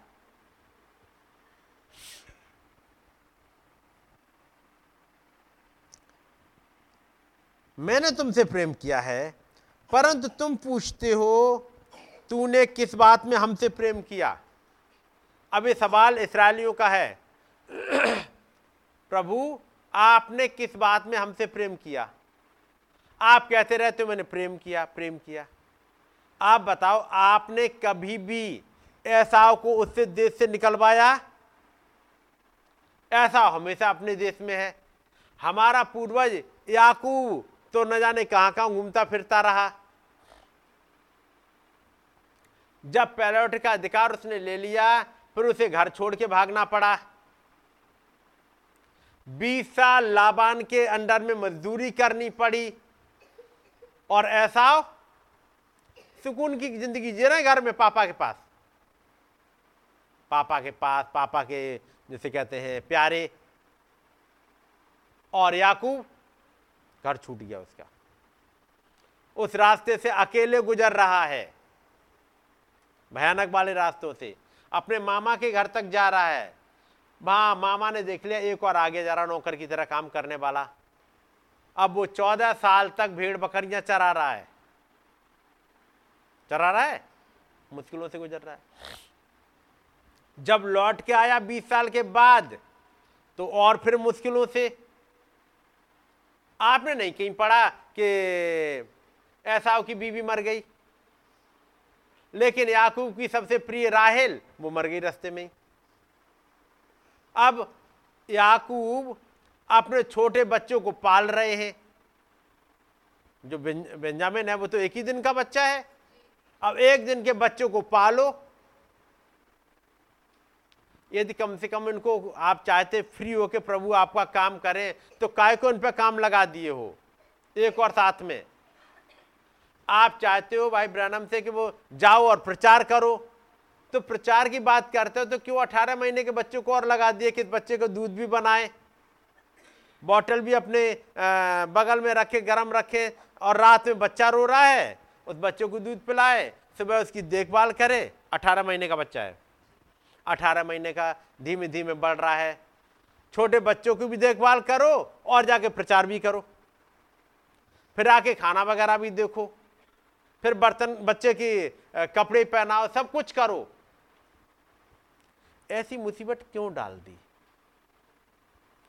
सिस्टर होप को ज़िंदा ही रहने देते। लेकिन एक तो काम करा रहे हो कि जाओ प्रचार करो, ऊपर से जिम्मेदारियाँ भी। है कि मुश्किल नहीं? बाकी प्रचारकों के साथ तो ऐसा नहीं होता। या ऐसा के साथ कभी नहीं हुआ, याकूब के साथ ऐसा ही हो रहा है। वहाँ से आए तो ऐसा फिर परेशान कर रहा है उसे फिर जब देखो तब मिध्यानी आ जाए। जब देखो तो अमाले की अटैक कर देते हैं। कभी फिलिस्ती अटैक कर देते हैं। कभी सुकून से रहने दे रहे उनका राजा साउल बन गया। प्रभु, ये तो जरा सी गलती करें। एक दिन अपने घर में एक मूर्ति पूजा क्या, ले आए, आपने डंडा उठा लिया। तुरंत डंडा उठा लेते। याकूब वाले कुछ करें इसराइली जरा सा कुछ करे तो डंडा तैयार है। और ऐसा कुछ भी करता रहे। तो सवाल है इसराइली पूछ रहे हैं कि आप तो कहते हो कि मैंने तुमसे प्रेम किया और तुम पूछते हो कि तूने किस बात में हमसे प्रेम किया? पढ़ना भाई एक बार फिर से। किया है यहोवा कहता है, मैंने तुमसे प्रेम किया। अब ये याकूब की बात नहीं, यहोवा आपसे भी कहता है कि मैंने तुमसे प्रेम किया। पलट के, प्रभु, लेकिन मेरा सिर दर्द, मेरा पेट दर्द, मेरी बीमारी मेरा कोल्ड, मेरी खांसी, मेरे घर की हालात, ये सब मेरे साथ क्यों होता है? ये होता है। और खुदाबंद कहते हैं, मैंने तुमसे प्रेम किया। प्रचारक आ जाएगा पुलपिट पर खड़ा होगा, वो कहेगा, खुदा तुमसे प्यार करता है। और मैं अपनी ज़िंदगी देखूँ तो मुझसे बढ़िया उनकी ज़िंदगी चल रही है, जो कभी बाइबल नहीं पढ़ते। और प्रचारक कहता खुदा प्यार करता है। ये झूठी दिलासाएँ बहुत देते हैं क्या? मैंने तुमसे प्रेम किया। अब ये खुदाबंद कहते कोई इंसान नहीं कहता फिर से पढ़ो भाई। यहोवा ये कहता है ये यहोवा कहते हैं। क्या कहते हैं? मैंने तुमसे प्रेम किया है। ये खुदा कहते मैंने तुमसे प्रेम किया है। पलट के जवाब क्या आया? परंतु तुम पूछते हो तूने किस बात में हमसे प्रेम किया है? हम्म। यहोवा की ये वाणी है क्या ऐसा याकूब का भाई ना था? हम्म। तो भी मैंने याकूब से प्रेम किया हम्म। परंतु ऐसाव को अप्रिय जानकर उसके पहाड़ों को उजाड़ डाला हम्म। और उसकी बपौती को जंगल के गीदड़ों का स्थान बना दिया है चूँकि हमें यहाँ पे दिखता है केवल इतना हिस्सा जो यहाँ पढ़ लेते हैं ऐसा उसे घृणा की और उसके पहाड़ों और बपौती को उजाड़ दिया और जंगल की गीदड़ों का कर दिया अच्छा ऐसे किया होगा लेकिन ये किया वो एक दिन में नहीं कर दिया। इसके लगता है टाइम और यही चीज़ समझ में नहीं आती। तब नबी कहते हैं, आप देखिएगा, वे खुदा के प्यार को समझ ही नहीं पाए थे। उन्होंने सोचा, प्रेम का मतलब यह है कि कोई तकलीफ़ नहीं झेलनी पड़ेगी। ये है प्रेम का मतलब। बपतिस्मा ले लिया हमने यीशु मसीह के नाम में चर्च जाने लगे, अपने सारे कामों को करने लगे, कम्युनियन लेने लगे। अब कोई बीमारी नहीं आएगी, कोई पड़ोसी सताएँगे नहीं, कोई ठट्ठों में नहीं उड़ाएगा, मज़ाक नहीं उड़ाएगा। ये समझा खुदा का प्रेम। ये नहीं है। उन्होंने सोचा, प्रेम का मतलब है एक बच्चा जो पूरी तरह माता पिता की देखभाल में है। परंतु खुदा ने कहा, उसका प्यार चुनाव आधारित प्यार है। उसका प्यार चुनाव आधारित है और वो कैसे है? उसके प्रेम का सबूत ये है, चुनाव, कि चाहे जो हो जाए, इससे कोई मतलब नहीं। उसका प्रेम इस तथ्य के द्वारा साबित होता है कि उद्धार के लिए चुने हुए थे। कुछ भी हो जाए अब, चाहे बीमारी आ जाए मुश्किल आ जाए, लोग ठट्ठों में उड़ाएँ, लोग निकाल दें नौकरियों से, लोग मुश्किलें ले आए घर वाले छोड़ जाएँ, लेकिन वो आपका उद्धार करके रहेगा। आप गुनाहों में फंस जाओ, आप झूठ बोल लो, आप चोरी कर लो, कुछ भी कर लिया हो, उसके बाद भी वो आपको बचा ले जाएगा। उसका प्यार ये है वो आपके कामों की तरफ़ फिर नहीं देखता। आपके गलत कामों के लिए चेतावनी ज़रूर मिलती है। चेतावनी मिलती रहेगी तो आप बच जाओ, उनको छोड़ दो। लेकिन आपके उन कामों की वजह से आपको छोड़ दे, वो नहीं कर रहा। वो कह रहा, मैंने चुन लिया। आज की डेट में तब भी कम है। जब मैंने तुम्हें चुना, तब तो बहुत ज़्यादा थे। मैंने वहाँ से चुन लिया।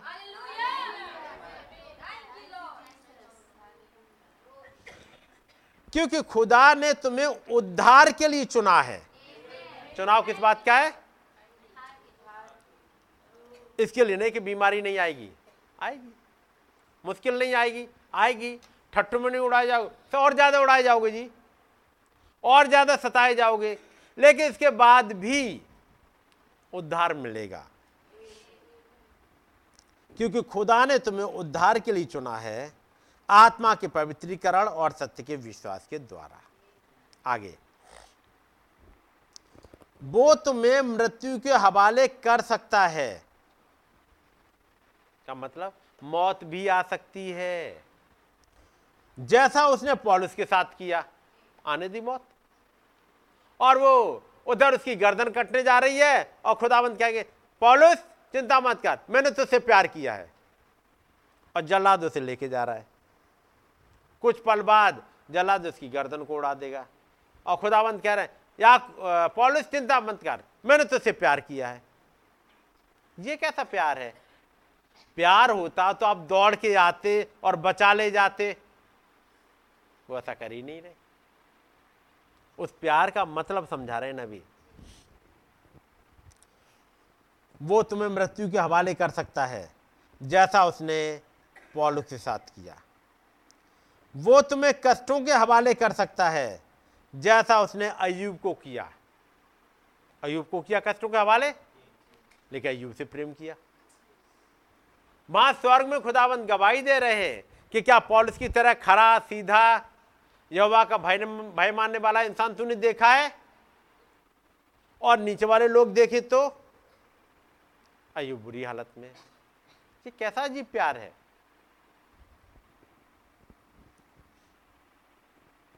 नबी कहते हैं, ये तो उसका खास अधिकार है।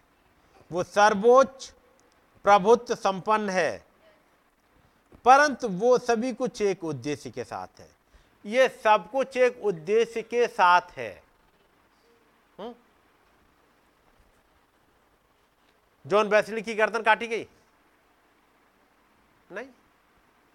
नहीं काटी गई? मार्टिन लूथर की गर्दन काटी गई? नहीं। मार्टिन की? नहीं। इरेनियस की? नहीं। पॉलीकाप को जलाएगा, इरेनियस को नहीं। कोलंबा? उसके बारे में शायद नहीं पता। लेकिन पॉलिस की तो गर्दन कटी। कटी। और खुदाबंद ने कोई ध्यान नहीं दिया। क्या दिया? पॉलिस ने कुछ बाचाएँ बांधी थी। बाचा बांधने वाले को जाना ज़रूरी था। एक कुर्बानी के साथ। सुनिएगा ये सभी कुछ एक उद्देश्य के साथ है। यदि उसका एक उद्देश्य ही नहीं होता, तब तो वो फ्रस्ट्रेशन का जनक होता, न कि शांति का। उसका उद्देश्य ये है कि जब हम कुछ समय तक तकलीफों को झेलते हैं तो सिद्ध बन जाते हैं। जब तकलीफों से झेलते हुए जाते हैं, एक सिद्धता के मार्ग में लेके चलता है। आप स्थापित हो जाते हैं, आप ताकत पाते हैं और आप स्थिर हो जाते हैं। जैसा अयूब ने कहा, वो हम में सामर्थ्य को रखता है। वो हम में सामर्थ्य को रखता है। आप देखें, उसने स्वयं पीड़ा सही, यीशु मसीह ने। उसने आज्ञाकारिता सीखी। उन चीज़ों के माध्यम से जिन्हें उसने झेला था, वो असल में उन चीज़ों के माध्यम से सिद्ध हुआ, जिन्हें उसने झेला था। इब्रानियों पाँच, आठ, नौ के मुताबिक पुत्र होने पर भी उसने दुख उठा उठाकर आज्ञा माननी सीखी और सिद्ध बनकर अपने सब आज्ञा मानने वालों के लिए सदा काल के उद्धार का कारण हो गया। दुख उठा उठा के आज्ञा मानना सीखा। सीधी भाषा में यीशु का चरित्र दुख तकलीफों को झेल झेल कर सिद्धता तक पहुँचा था। हमने इब्रानी में अभी जो हिस्सा पढ़ा था, हमारा एक ऐसा महाजक है जो हमारे साथ हमारे दुखों में दुखी हो सकता है। उसने दुख उठा उठा करके आज्ञा मानना सीखा। पॉलिस के अनुसार उसने अपनी कलिसिया के लिए भी तकलीफों का कुछ माप छोड़ा है, ताकि वे खुदा में अपने विश्वास के द्वारा उसके लिए दुख उठाते उठाते सिद्धता के उस निशान तक पहुँच जाएँ। ये तकलीफ़ उठाना, ये दुख उठाना एक करेक्टर को निकाल के लाता है। बगैर इनके करेक्टर नहीं आ सकता। जब वो याकूब को खुदाबंद लेके गए उन जंगलों में से होते हुए जब वो अपने पिता के घर से जा रहा है, क्या कुछ ने कुछ सीखा? क्या वो वाला अनुभव जो उसे उस रात मिला जब उसने स्वर्ग को खुला हुआ और एक सीढ़ी लगी हुई, स्वर्गदूतों को उस पर से चढ़ते उतरते देखा था, क्या वो अनुभव उसे घर में मिला? कुछ हालातों से गुजारते हैं। कुछ ऐसे फ्रस्ट्रेशन से, कुछ ऐसे डेस्परेशन से खुदाबंद गुजार देते हैं, जब आपको लगे कि सब कुछ सब किसी ने छोड़ दिया।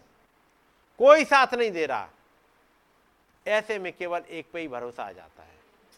इंसान, सारे इंसानों का आप किनारे कर लेते हो, चाहे कोई हो।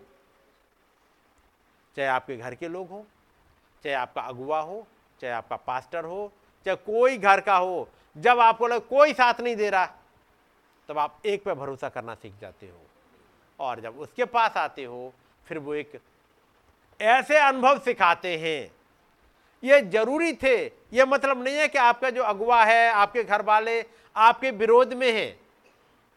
विरोध में नहीं है, लेकिन खुदाबंद कुछ ऐसे हालातों को होने देते हैं। याकूब की मम्मी उसके खिलाफ नहीं थी। याकूब के पापा भी उसके खिलाफ नहीं थे। लेकिन कुछ ऐसे हालात होने दिए।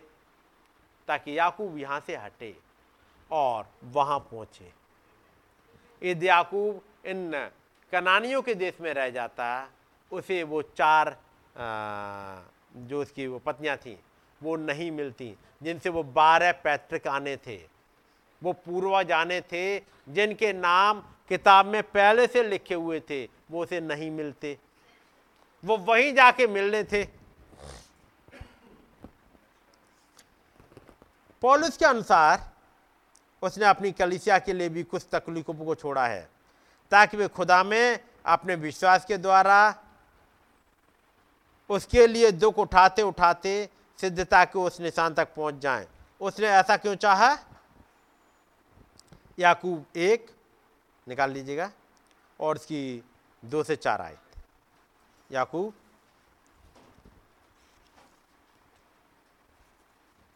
एक। दूसरे ऐसे पढ़िएगा।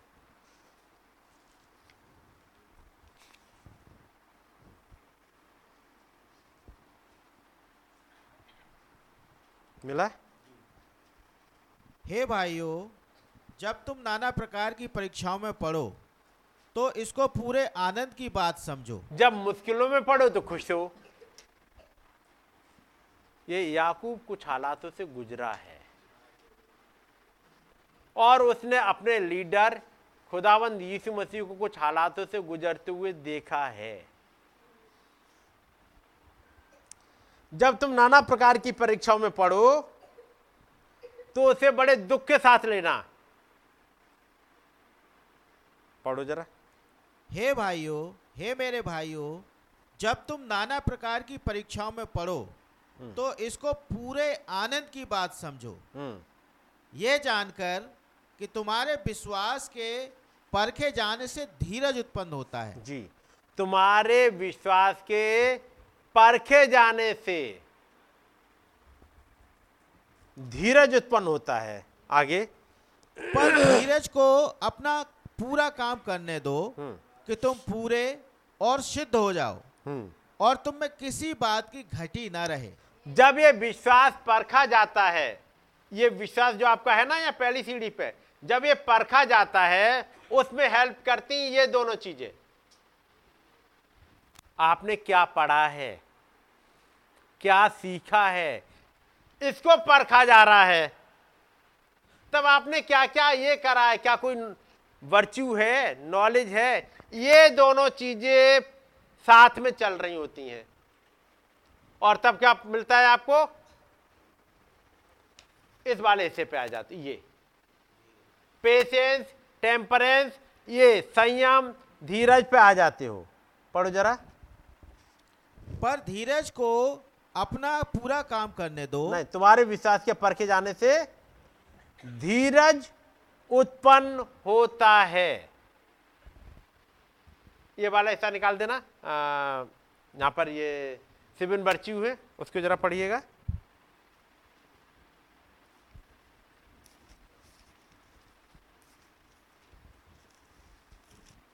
प्रेर तो दो अध्याय।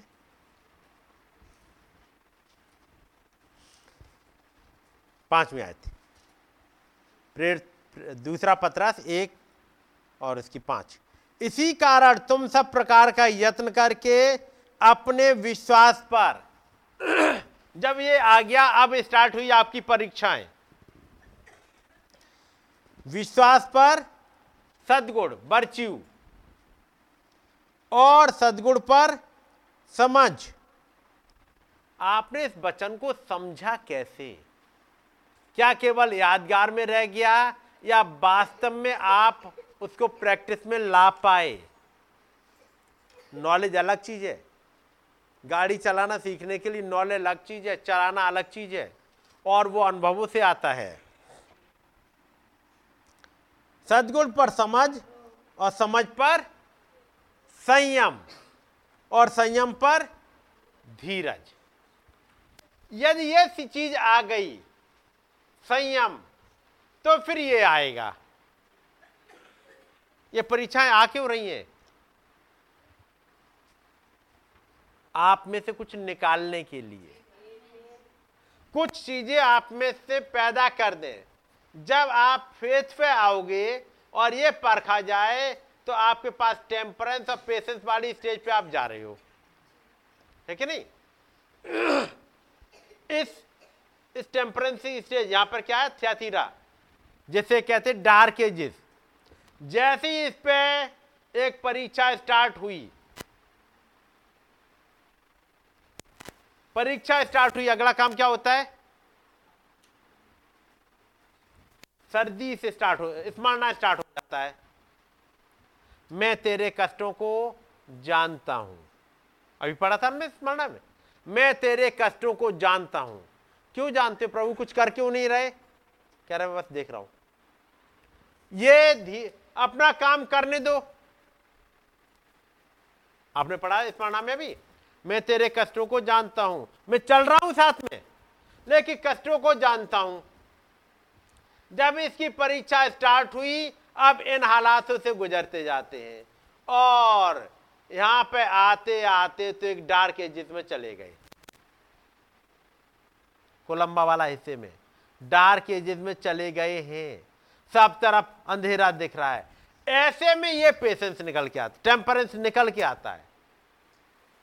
जब दुनिया की तरफ़ से अंधेरा है, तब एक अंदर से बोलेगा, मैं तेरे साथ हूँ।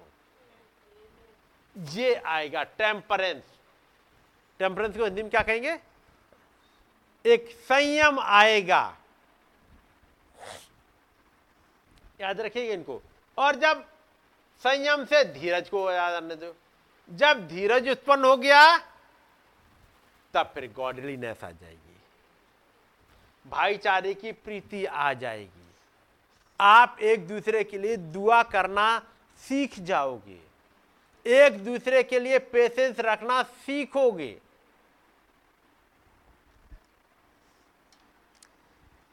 पढ़ो भाई आगे। हम्म। इस पाँच हम्म। धीरज को। और धीरज पर भक्ति। नहीं नहीं नहीं। वापस वहाँ याकूब में।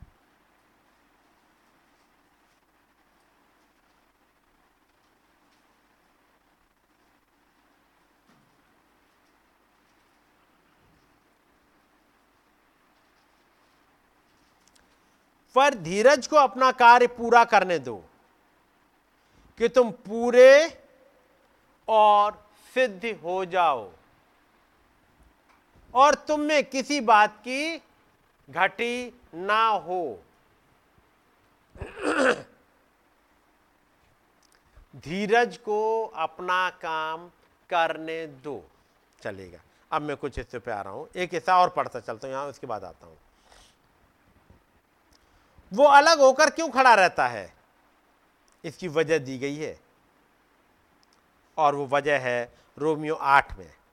यदि संतान है तो वारिस भी। वरन खुदा के वारिस और मसीह के संगी वारिस हैं। तो जबकि हम उसके साथ दुख उठाएँ तो उसके साथ महिमा भी पाएँ। पहले एक दुखों में सहभागी होगे तो उसके साथ महिमा में सहभागी होगे। दुख में सहभागी होना ना चाहो तो महिमा में सहभागी नहीं हो पाओगे। सत्ताईस पैरा। जब तक हम उसके साथ तकलीफें ना उठाएँ, हम उसके साथ राज भी नहीं कर सकते। याद रखिएगा सेंटेंस जब तक हम उसके साथ तकलीफें ना उठाएँ, हमारा एक ऐसा महाजक है जो स्वर्ग में से होकर गया है। हमारे पास ऐसा महाजक नहीं जो हमारे दुखों में, हमारे साथ दुखी ना हो सके। लेकिन जब हमारे ऊपर दुख आते हैं तो हमने पढ़ा था अभी इब्रानियों चार और इसकी पंद्रह में, क्योंकि हमारा ऐसा महाजक नहीं जो कि हमारी निर्बलताओं में, हमारे साथ दुखी ना हो सके। वरन वो सब बातों में हमारे समान परखा तो गया तो भी निष्पाप निकला। इसलिए आओ, हम अनुग्रह के सिंहासन के निकट या बाँध कर चले कि हम पर दया हो और वो अनुग्रह पाए जो आवश्यकता के समय हमारी सहायता करे। इस मसीह ने एक वायदा किया था, मांगो तो तुम्हें दिया जाएगा। जो कुछ तुम मेरे नाम से मांगोगे और तुम संदेह ना करो, वो तुम्हारे लिए हो जाएगा। इस प्रतिज्ञा का इस्तेमाल इस दुनिया में मत करना। वो प्रतिज्ञा तो रप्चर के बाद इस्तेमाल होगी। वहीं तो ज़रूरत पड़ेगी उसकी। क्या पड़ेगी? जो प्रतिज्ञा है कि जो तुम मांगो रैप्चर के बाद इसकी ज़रूरत पड़ेगी। बताओ। रैप्चर के बाद अब टेम्पटेशन आ रहे हैं। रैप्चर के बाद अब बहुत तेज भूख लग रही है। रैप्चर के बाद अब बीमारी आ गई। क्या ऐसा होगा? तो फिर वो प्रतिज्ञा कब के लिए दी गई है? इस सफ़र भर के लिए। जिस दिन रैप्चर हो जाएगा, मैं थोड़ी सी बचा के रख लू इस प्रतिज्ञा को, पता नहीं पूरी खत्म हो जाए। तो इस प्रतिज्ञा को थोड़ा बचा के रख रहे हैं। रैप्चर के बाद काम में आने के लिए। कैसा होगा? यदि उसको यहीं तक खत्म करना है, उसके बाद आगे ले ही जाना नहीं है, उसकी वहाँ ज़रूरत ही नहीं है, उस सिद्धता में आपको बीमार होंगे नहीं तो वो प्रॉमिस तो यही ज़रूरत है। है या नहीं? उसका पूरी तरह से इस्तेमाल करना है या नहीं?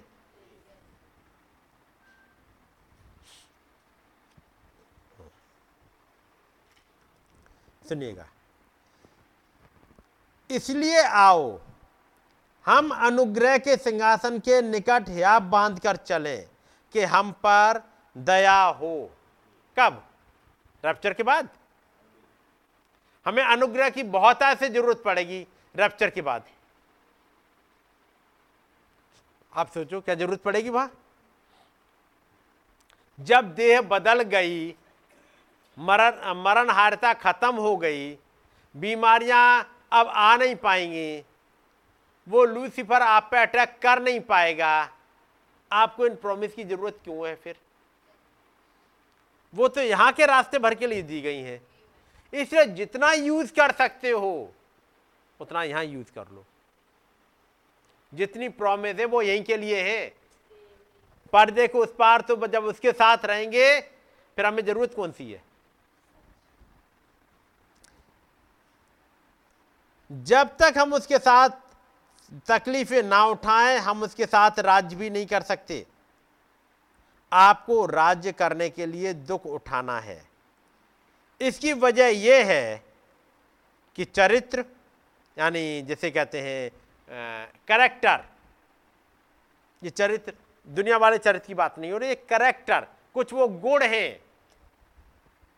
साधारणता से बिना तकलीफों को झेले नहीं बनता है। करेक्टर एक विक्ट्री है, वरदान नहीं है। याद रखिएगा करेक्टर एक विक्ट्री है नॉट अ गिफ्ट करेक्टर बनना है तो बनाना है तो मुश्किलों से गुजरना पड़ेगा। आप लालची हो या नहीं, कब पता लगेगा?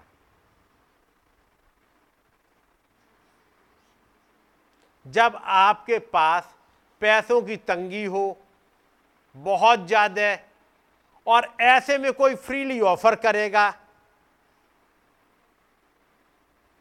और तब एक आवाज़ आएगी, देखा, खुदा ने आपके लिए इंतज़ाम किया।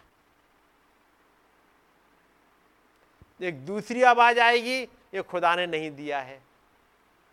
अब आप जूझोन में जब नबी के पास ज़रूरत थी और एक आदमी 1.5 मिलियन, यानी करीब 15 लाख डॉलर का चेक ला के दे रहा है कि भाई ब्रानम आपको ज़रूरत है। और मेरी तो माँ ठीक हो गई, आपने दुआ करी थी, ये माँ या वाइफ? था जिसकी। ठीक हो गई थी, कोई ठीक हुआ था? और ये भेजा गया है। पंद्रह लाख डॉलर का चेक भाई ब्रानम आपके लिए। वो भाई बहुत खुश है। उन्होंने चेक को लिया, फाड़ा और लौटा दिया। कारण, मैं ऐसे किसी लालच में पड़ूँगा ही नहीं। क्योंकि जैसे ये पंद्रह लाख मिलेगा, मैं खुदा उन पर डिपेंडेंट होना छोड़ दूँगा। मैं तो अपने ऊपर डिपेंड हो जाऊँगा। इसलिए मैं ऐसे हालात से गुजरता रहा हूँ, जहाँ हर रोज खुदावन से ज़रूरत हो। करेक्टर एक विजय है, वरदान नहीं। बिना करेक्टर का मनुष्य राज्य नहीं कर सकता। क्योंकि करेक्टर से बाहर जो भी सामर्थ्य है, वो शैतानी होती है। यदि किसी को गिफ्ट में मिल गया, एक करेक्टर कोई ताकत तो याद रखे उसका मिसयूज करेगा। इसे खुदाबंद अपने बच्चों को ऐसे देते ही नहीं। वो परीक्षाओं में से निकालते निकालते, ताकि राइटली यूज़ करना सीख जाए। जो गिफ्ट दिया गया है, उसको सही तरह से यूज़ करना सीख जाए। परंतु, चरित्र के संग, यानी कैरेक्टर के संग, सामर्थ राज्य करने की योग्य होती है। और वो हमसे अपने सिंहासन तक को बांटना चाहता है। ठीक उसी आधार पर कि उसने जय प्राप्त की और अपने पिता के सिंहासन पर बैठ गया। तो फिर हमें भी जय प्राप्त करनी होगी उसके साथ बैठने के लिए। और यह जो छोटा सा अस्थायी रूप से तकलीफों का झेलना है जिससे हम गुजरते हैं, ये तो इस लायक भी नहीं है कि उस ज़बरदस्त महिमा से इसकी तुलना की जाए, जो हम में तब प्रकट होगी। उसका मतलब ये तमाम मुश्किलें वो आने दे रहे हैं एक करेक्टर को निकाल के लाने के लिए। और यदि वो करेक्टर आ जाए तो कुछ बात बनेगी। वापस पढ़ता हूँ, इब्रानियो चार सोलह। इसलिए आओ, उससे ऊपर की लाइन पढ़ता हूँ। परंतु वो सब बातों में हमारे समान परखा तो गया। उसकी परीक्षा हुई। तो भी निष्पाप निकला। अब क्या चाह रहे हैं वो? हम परखे जाएँ और निष्पाप निकले। है ना? वो परखा गया, निष्पाप निकला। अब ज़रूरी है कि हम परखे जाएँ और निष्पाप निकले।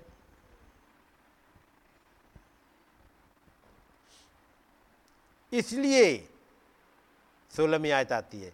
इसलिए आओ, हम अनुग्रह के सिंहासन के निकट हियाब बाँध कर चले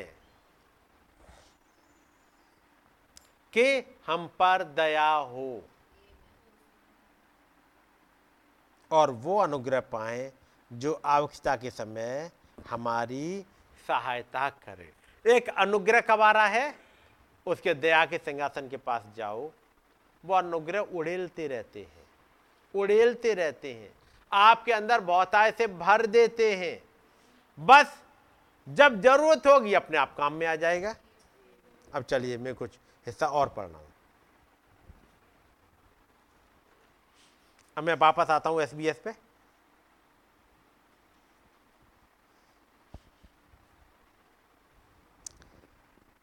सो so, जब एक मनुष्य विश्वास से जीता है और विश्वास से चलता है, मेरा मतलब है पदार्थ वाला विश्वास, वो पूरी दुनिया से अलग हो जाता है और मसीह में एक सृष्टि बन जाता है। जब उसके पास एक विश्वास आ जाता है, वो एक दुनिया से अलग हो जाता है। एक विश्वास के लिए पिछली बार देखा था, खुदाबंद विश्वास उड़ेलते हैं, देते हैं। वो पिछली बार जब देख रहे थे, कुछ ऐसे अनुभव ताकि आपको एक ऐसा कॉन्फिडेंस आ जाए। अब मैं यहाँ से कुछ पढ़ रहा हूँ, फिर।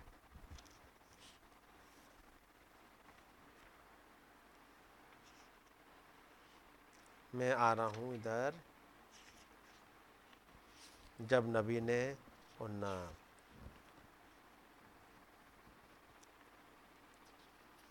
कुछ घटनाओं को देखा था।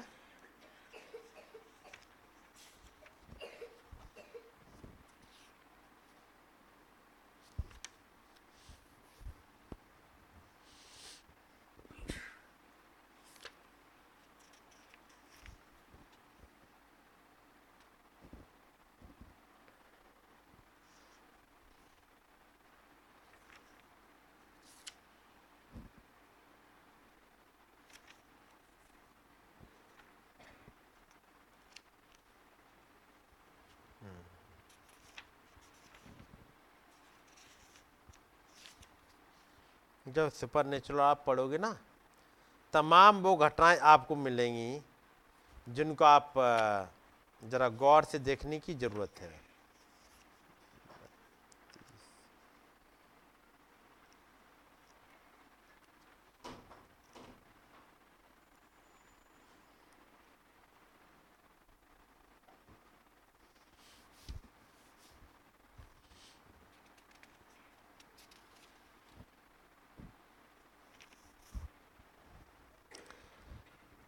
भाई ब्रानम की उस घटना को, जब वो न्यू एल्बनी में, जब गैस चढ़ गई थी, वहाँ की बात है। और उन्होंने एक आयत पढ़ी थी।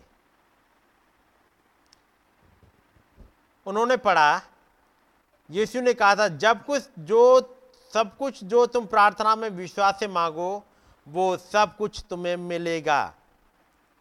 सब कुछ जो कुछ तुम प्रार्थना में मांगो, विश्वास से वो तुम्हें मिलेगा। मत्ती इक्कीस बाईस में आयत में। उसने पढ़ा याकूब पाँच में, यदि तुम में कोई रोगी हो तो कलिसिया के प्राचीनों को बुलाए और वे प्रभु के नाम से उस पर तेल मलकर उसके लिए प्रार्थना करें और विश्वास की प्रार्थना के द्वारा रोगी बच जाएगा और प्रभु उसको उठाकर खड़ा करेंगे। यही उसका उत्तर था। उसे पढ़ने के बाद बिली डॉक्टर डेविस के घर दौड़ गए और अप, अपने प्राचीन से ये मांगते हुए कि उस पर तेल मलें और प्रार्थना करें। और फिर आनंद मनाते और अपनी चंगाई पर दावा भरते हुए अपने घर की ओर चल दिए। ये आयतें मिल गई उन पे अब ज़रूरी है आप चल पाओ। सुन तो लिया है लेकिन गाड़ी चलाना सीखना और प्रैक्टिकल के सीख, करके सीखने में दोनों में फ़र्क है। ये आयत हम सबने पढ़ी है। भाई ब्रानम के लिए एक पेट में एक एसिडिटी वाली प्रॉब्लम बहुत ज़्यादा हो गई। उन्होंने शायद को पढ़ा। वो दौड़ के गए डॉक्टर डेविस के पास में और अपने सर पर तेल मलवाया दुआ करवाई और चले आए। अभी वो करीब तेईस साल के लड़के हैं। तेईस साल के। अभी कोई प्रचार के लिए नहीं निकले हैं। वो तो बढ़ ही रहे उम्र में। और वो घर पहुँचे, उन्होंने अपनी बाइबल मेज पर रखी और क्या दिया, अब वो सबकी तरह खाना खाएँगे कि वो चंगे हो चुके हैं। चंगाई का भी एक सिम्टम भी नहीं दिखा है। बस दुआ करा के आ गए हैं और उन आयतों को अपने ऊपर अप्लाई कर रहे हैं कि प्रभु आपने वायदा किया है वचन में। और यदि नबी के साथ ऐसा हो सकता है कि वो आयतों को ले लिया और वो पूरी होंगी तो आपके लिए भी होंगी। आप उन पर विश्वास कर सकते हो। लेकिन ये बातें इसलिए लिखी गई हैं ताकि इन पे आप विश्वास करना सीख पाओ। होता क्या है? उन्होंने याकूब पाँच पढ़ा, अपने लिए दुआ कराई और अपनी बाइबल ली, मेज पर रखी और कह दिया, मैं चंगा हो चुका हूँ। मैं कोई दवाई नहीं खाने जा रहा। मैं चंगा हो चुका हूँ। उनकी माँ इससे बड़ी परेशान हो गई और कहा बिली मुझे इससे कोई परेशानी नहीं है कि तुम्हारे पास अब एक धर्म है। पर तुम जानते हो कि डॉक्टर ने क्या कहा है? ठोस भोजन का एक मोह भर निवाला तुम्हारी जान ले लेगा। भाई ब्रानम ने उत्तर दिया, मैं ये भी जानता हूँ कि खुदा ने क्या कहा है। माँ ने बताया, डॉक्टर ने क्या कहा है? वो कहते हैं, मुझे ये भी पता है कि खुदा ने क्या कहा है। अब ये चल रही है विश्वास की परीक्षा कि क्या तुमने जो पढ़ा उस पर विश्वास करते हो या जो डॉक्टर ने कहा उस पर कर रहे हो? उसने कहा है कि मैं चंगा हो चुका हूँ। क्या हम प्रार्थना कर सकते हैं? इससे पहले कभी भी ब्रहणों की मेज पर प्रार्थना नहीं की गई थी। चार्ल्स को नहीं पता था कि क्या करना है। वो बस अपनी कुर्सी में ही बेचैनी प्रकट करने लगे। यानी पापा ने कभी दुआ नहीं करी थी। भाई ब्रहणम के पापा ने खाने की टेबल पर कभी दुआ नहीं होती थी। और भाई ब्रहणम कहते आओ पहले दुआ करें आज। पहली बार दुआ होगी जब भाई ब्रहणम तेईस साल के हो गए आप बच्चे तो बचपन से सीखा है दुआ करना। मम्मी पापा को देखा होगा दुआ करते हुए। यहाँ पर तो एक है जिसने दुआ करना सीखा ही नहीं था। घर में दुआ नहीं होती है। खुदा के बारे में कोई ज़्यादा जानकारी नहीं है।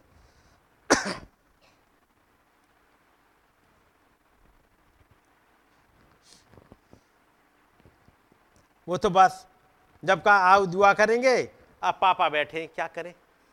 कभी दुआ करी नहीं गई। एला ने अपने बेटे की ओर चिंता में होकर एक असायसी निगाह डाली और फिर रो पड़ी। भाई ब्रानम ने अपना सिर झुकाया और प्रार्थना करी। अब प्रार्थना तो आती नहीं थी करनी। खाने के लिए दुआ करनी। अब दुआ कैसी है? पहली दुआ पढ़ रहा हूँ मैं। खुदाबंद, यदि मैं मर जाऊँ तो मैं आप पर भरोसा करते हुए घर आ रहा हूँ। आपके बचन ने कहा है कि मैं चंगा हो चुका हूँ।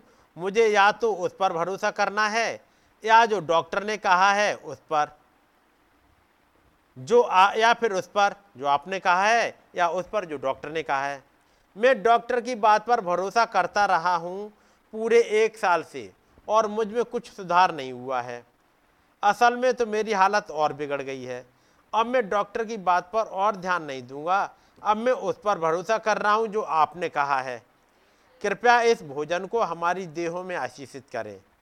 यह मैं माँगता हूँ आपके बेटे प्रभु यीशु मसीह के नाम में। आमीन। ये थी दुआ। ये दुआ में शब्द कैसे हैं? मतलब उससे नहीं है। दिल की गहराई से थी एक दुआ। कोई एक ड्रामे के लिए, एक रूटीन पूरा करने के लिए नहीं थी। आओ दुआ करें। खाने की टेबल पे अक्सर रूटीन वाली दुआएँ होती हैं। अक्सर है, क्योंकि बस दुआ करनी है तो कर लिए। ये वो वाली दुआ नहीं है, ये रूटीन पूरा करने वाली दुआ नहीं है। ये वो शब्द बताते हैं, प्रभु मैंने एक साल तक डॉक्टर पे विश्वास किया है, मैंने नहीं खाया और मेरी हालत और बिगड़ी है। अब मैं आप पर विश्वास करने आ रहा हूँ, अब आगे जो रिज़ल्ट होगा वो भी पता लग जाएगा। उन्होंने राजमा, प्याज, मक्के की रोटी उठाई और खाई। और जैसे ही पहला कौर खाया, वो वापस आना, जैसे उल्टी हो जाती थी तुरंत, एक निवाला खाते ही, वो वापस आना शुरू हुआ। उन्होंने अपने होठों पर अपना हाथ रख लिया, ताकि वो मोमही बना रहे, उसे फिर से निकल लिया। यानी एक साल से एक निवाला तक नहीं खाया है, केवल जूस पी पी के गुजारा किया है। इस वाले हालात में पहुँच गए हैं। अब एक साल के बाद जब उन्होंने एक निवाला खाया दुआ करने के बाद में, डॉक्टर ने बता दिया था, जिस दिन निवाला खाओगे उसी दिन मर जाओगे। निवाला एक मुँह में रखा, बाहर आने लगा। मुँह से दबा के रख ताकि बाहर ना आ जाए, फिर से निकल लिया, फिर से निकल के बाहर आ गया। फिर वो वापस आ गया।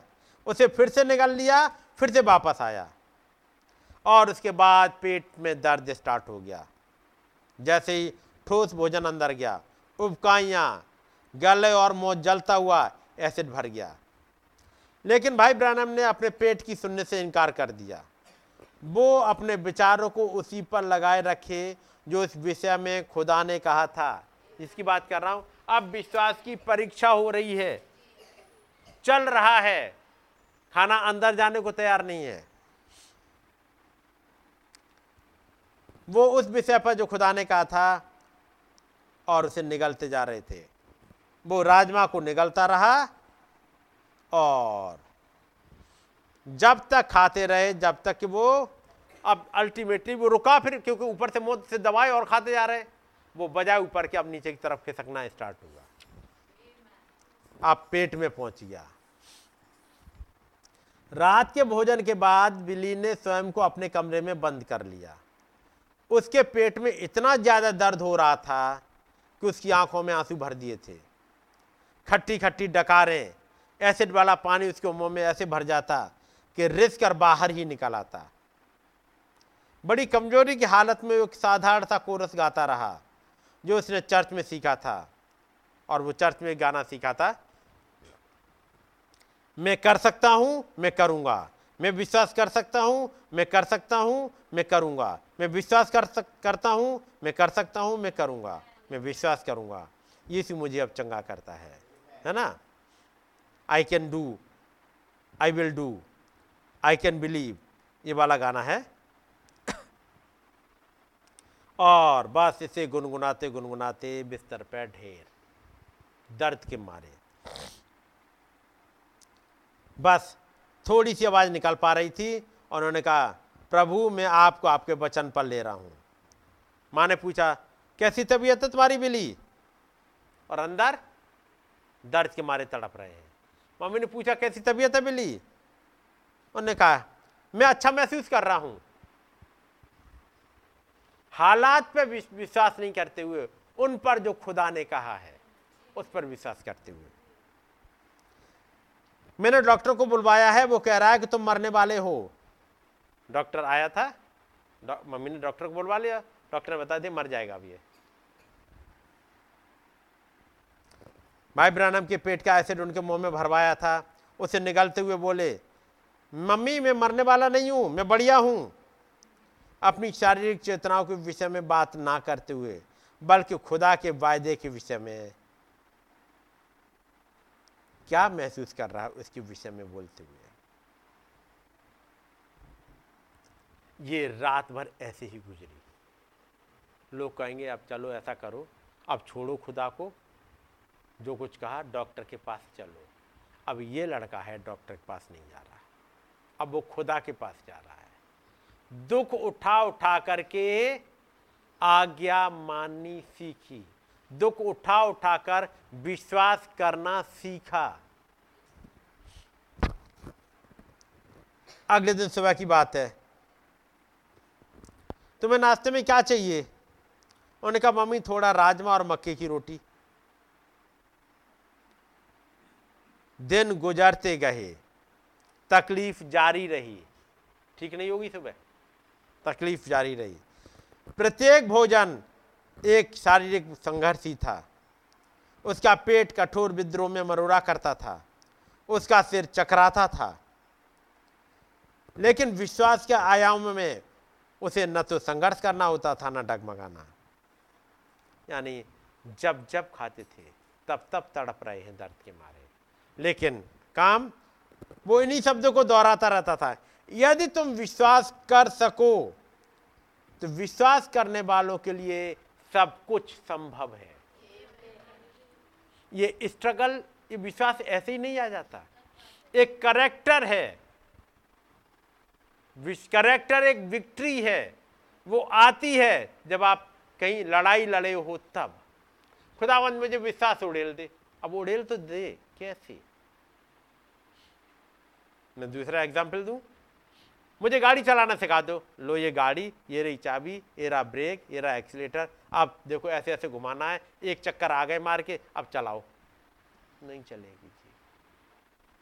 कभी पेड़ में टक्कर मार के आ जाओगे? लेकिन कोई बात नहीं, सीखोगे। कभी दीवार में टक्कर मारोगे, उससे सीखोगे। कभी नाली में गाड़ी उतार दोगे, उससे सीखोगे।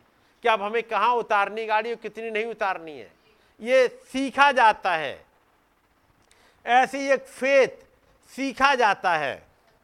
खुदाबंद उड़ेलते हैं, लेकिन उड़ेले तो उन्होंने रखा है आपके अंदर, लेकिन आगे कैसे काम करें? ये था उसका लंगर। और उसके सारे लक्षणों के बावजूद वो उल्टी ये गवाही दिया करता था कि यीशु मसीह ने उसे चंगा कर दिया है। और यही करा था उस जॉन ने, जो अंधा था। हम्म सुना ना जॉन ने? उन्हें यही करा था। अंधा था, कोई पूछता, वो कह कर मैं चंगा हो चुका हूँ। क्या आप ऐसी गवाही दे पाते हो? हालात खराब हो, उसके बाद भी क्या पाते हो? मैं खुशी हूँ उस खुदाबंद के साथ चलने में। उसने मुझे चंगा कर दिया है।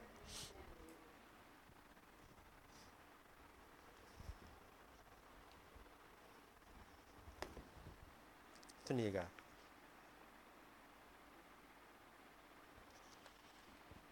हम्म।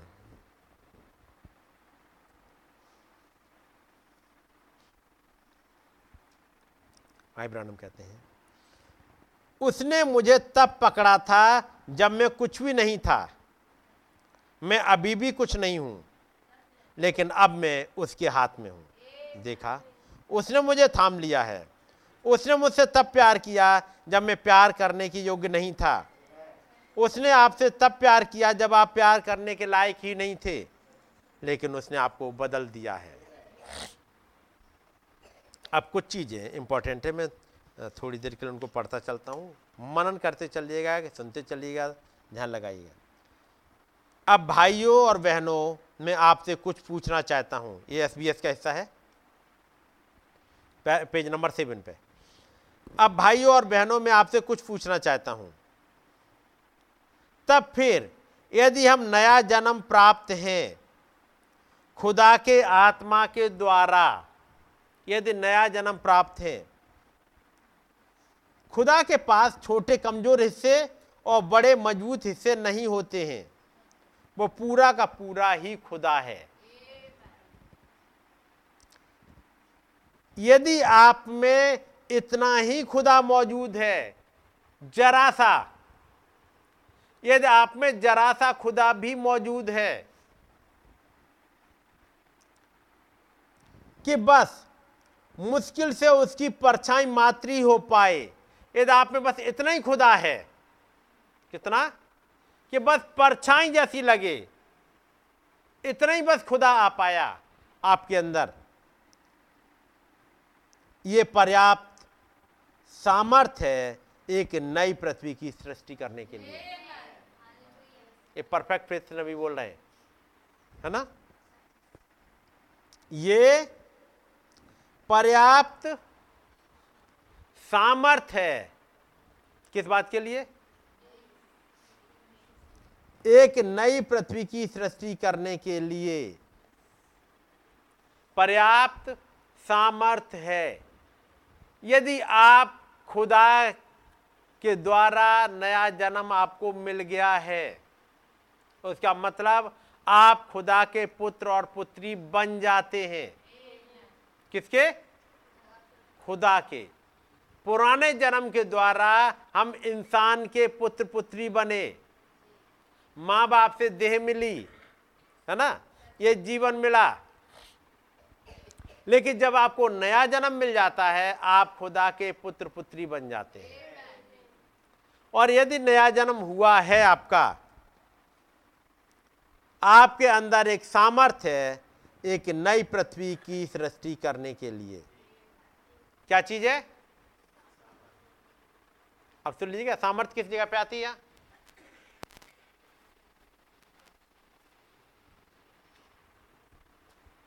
किसी स्टेज पे है? अब यहाँ पर सुनिएगा फिर से। ये पर्याप्त सामर्थ्य है एक नया चाँद और एक सौर मंडल बना डालने के लिए। ये खुदा है और ये सामर्थ्य है।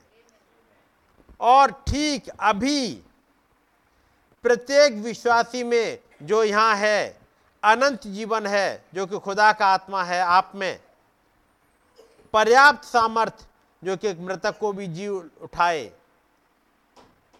जो बीमार को चंगा कर दे, जो कि ऑर्बिट को सीरा कर दे, ये सामर्थ आप में है। पर होता क्यों नहीं? नबी कहते हैं, एक सामर्थ है। यदि आप खुदा के बेटे हो यदि इतना भी खुदा है क्योंकि आप खुदा के बेटे हो। क्या खुदा में सामर्थ है ब्रह्मांड बनाने की? तो फिर आप में भी होगी।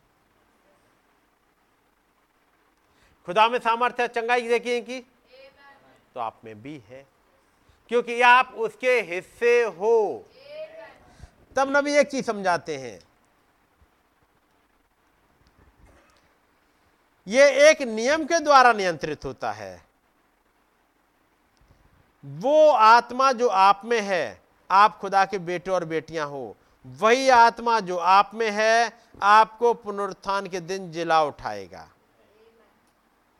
अब आगे नबी एक चीज़ कहते हैं, यदि उसके लिए कोई नियम ही ना होता, खुदाबंद ने सामर्थ्य रख दी आपके अंदर, वो रखेगा नहीं, वो रख दी। कब से? जब आप दुनिया में आए, रख दी। आप खुदा के बेटे बेटी आज नहीं बनते हो। आज आप रियलाइज़ करते हो। आप थे, आपके अंदर सामर्थ्य रखी। और वो सामर्थ्य क्या कर सकती है? वो ब्रह्मांड बना सकती है, नई सृष्टि कर सकती है सौर मंडल बना सकती है। आप कर सकते हो। यदि उसके लिए कोई नियम ही ना होता सृष्टि बनाने का तो मालूम क्या होता फिर आगे? खुदा के बेटे और बेटियाँ वहाँ बाहर अपने लिए एक दुनिया की सृष्टि करते और जाकर उस पर एक व्यक्तिगत जीवन बिता रहे होते। सामर्थ्य रख दी और खुदाबंद ने एक नियम नहीं दिया होता। तो मालूम क्या करते? मेरी मर्ज़ी में जाकर के कहीं अपना बना लू एक ब्रह्मांड। बना लिए। उसने अगले ने अलग बना लिया, उसने अलग बना लिया। और अपनी अपनी चला रहे होते। ये कर रहे होते। इसलिए खुदाबंद ने एक नियम रख दिया कि ये वाली सामर्थ, जैसे कहते ना, ब्लैंक चेक दे दिया। एक बाले में तो खुदाबंद ने साइन करके दिया, लेकिन इसकी बात करो। उसने ब्लैंक चेक दे दिया। बेटा, मेरे अकाउंट में जो चाहो सो खर्च कर सकते हो। ब्लैंक चेक समाधि जाओ। चेक बुक दे दी। लेकिन चेक बुक कार्यान्वित होती है एक चीज़ पे, और वो है सिग्नेचर। चेक बुक दे दी, पासबुक दे दी, अकाउंट में आप सब कुछ देख सकते हो। अब जब निकालने की बात आए अब निकाले कैसे? यदि चेक बुक दे दी, और कहते बेटा जैसे चाहो वैसे खर्च करो। तो कुछ ही दिनों में सारा उड़ा देंगे। लेकिन एक नियम रख दिया। खुदा ने नियम क्या रखा? आपके अंदर एक ऐसा करने की एक सामर्थ्य है। यदि खुदा की सामर्थ की परछाई भी आपके अंदर है तो आपके पास ऐसा करने की सामर्थ है। खुदा सर्व सामर्थ्य है। देखा मेरा क्या मतलब है? वो सामर्थ्य जो तुम में है, आप तो बोलकर एक दुनिया को ही अस्तित्व में ला सकते हो। और ये भी कि जाकर उस पर रहने लगे। जो एलन मस्क कर रहे हैं, हम जाएँगे, यहाँ पे अपना दुनिया बसाएँगे, यहाँ बसाएँगे, वो कभी नहीं कर पाएँगे। आप कर सकते हो। ये सामर्थ आपको दे दी गई है। सामर्थ। ये है वो सामर्थ्य जो कलिसिया में है। ये तो हो गई सामर्थ्य, अब आगे कहते हैं। लेकिन ये एक नियम के द्वारा नियंत्रित होता है, और वो नियम कुछ आज्ञाओं को मानना मात्र नहीं है। ये विश्वास का नियम है। यीशु ने कहा, विश्वास करने वालों के लिए सब कुछ संभव है। सामर्थ्य रख दिया आपके अंदर और नियम लगा दिया एक विश्वास का। कि ये विश्वास करने वालों के लिए संभव है। क्योंकि ये सामर्थ्य तो डेविल भी जब चाहे तब इस्तेमाल कर ले यदि वहाँ पहुँच जाए उसके पास। लेकिन एक नियम लगा दिया विश्वास का। यदि आप इसका विश्वास कर सको, जो कुछ भी खुदा आपके प्राणों को विश्वास करने के लिए अगुवाई करे, वो आपका है। तब नबी कहते हैं, जितना आपका विश्वास खुल जाएगा, उतनी ही सामर्थ्य आपके पास होगी। सामर्थ्य रख दी दुनिया बनाने की। लेकिन विश्वास अब वो खोलते जाते हैं। जितना आपका विश्वास खुल जाएगा, उतनी ही सामर्थ्य आपके पास होगी। क्योंकि आप में बसती है सामर्थ्य। स्वर्गों और पृथ्वी को बनाने की। और हैं बच्चे, सामर्थ भरपूर दे दी, अपनी उंगली ही काटेंगे। अपना ही नुकसान करेंगे, जैसे बच्चों के हाथ में ब्लेड नहीं दिया जाता, क्योंकि नुकसान कर लेंगे, है ना? क्या होता है? सामर्थ तो है, लेकिन एक विश्वास के नियम के द्वारा रोक दी, ताकि अपना नुकसान ना कर उठे। एक बार चिल्लो ने कोशिश करी। चले जा रहे थे और ना सामरियों के देश से गुजरते हुए सामरिया ने अपने यहाँ रुकने नहीं दिया। मालूम था यदि गुरु को और उनके चेलों को रुकने देंगे तो हैरो देश हमारे ऊपर मुश्किलें ला देगा। तो बाइबल में पढ़िएगा, सामरियों ने अपने यहाँ रुकने नहीं दिया। तब चेले कहते हैं, प्रभु, आपकी मर्ज़ी है, क्या हम उन पर स्वर्ग से आग उतार दे? आप लोगों ने पढ़ा है ये? नहीं पढ़ा होगा। पढ़ा है। स्वर्ग से आग उतार दें, उनको खत्म कर दें। तो यीशु मसीह ने कहा, तुम न जाने कैसी आत्मा के हो। उनको सामर्थ्य दी गई थी। वो स्वर्ग से आग उतार सकते थे। प्रभु कहते न जाने तुम कैसी आत्मा के हो। क्यों? प्रभु, आपने क्या था, ये कर देंगे? इसीलिए कंट्रोल की ज़रूरत है।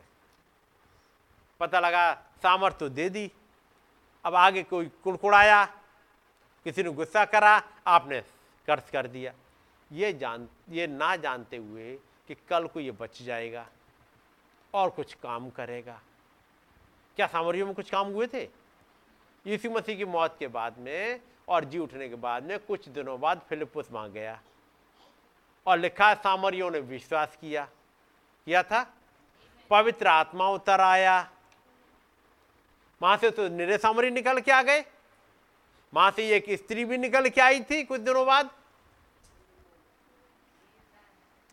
जितना आपका विश्वास खुल जाएगा, उतनी सामर्थ्य आपके पास होगी, क्योंकि आप में बसती है सामर्थ स्वर्गों और पृथ्वी को बनाने की। खुदा आप में बास करते हैं और आप खुदा के बेटे और बेटियाँ हैं। आमीन। यहाँ है आप। लेकिन ये आपका विश्वास है यीशु ने कहा था, तेरे विश्वास के अनुसार तेरे साथ हो। यदि तू विश्वास कर सके तो सब कुछ संभव है। मैं तुमसे सच सच कहता हूँ, क्या तुम इस पहाड़ से कहो, खड़ जा और संदेह ना करो, लेकिन इसका विश्वास करो कि जो कुछ तुमने करा है। कहा है, इसका विश्वास करो, तुम्हें इसका विश्वास करना ही है। जिस चीज़ की हमें ज़रूरत है, वो ये नहीं है कि हम और सामर्थ्य के लिए प्रार्थना करें। सामर्थ्य तो इतनी भर दी गई है। कि आप ब्रह्मांड बनाओ? दुआ किस बात की करो फिर? विश्वास की। हमें इस, जिस चीज़ की ज़रूरत है वो ये नहीं है कि और सामर्थ्य के लिए प्रार्थना करें। तुम्हारे पास पर्याप्त सामर्थ्य है कि एक नई पृथ्वी की सृष्टि कर सको। जिसकी तुम्हें ज़रूरत है, वो सामर्थ्य को इस्तेमाल कर पाने के लिए विश्वास की है, जिसकी तुम्हें ज़रूरत है। वो है उस जीवन को नियंत्रित कर पाने की। अब मैं इसमें से कुछ पढ़ रहा हूँ सुपर नेचुरल में से। ये घटनाएँ पढ़ी हैं और ये काम कैसे करती हैं, मैं ज़रा इनको पढ़ता हूँ।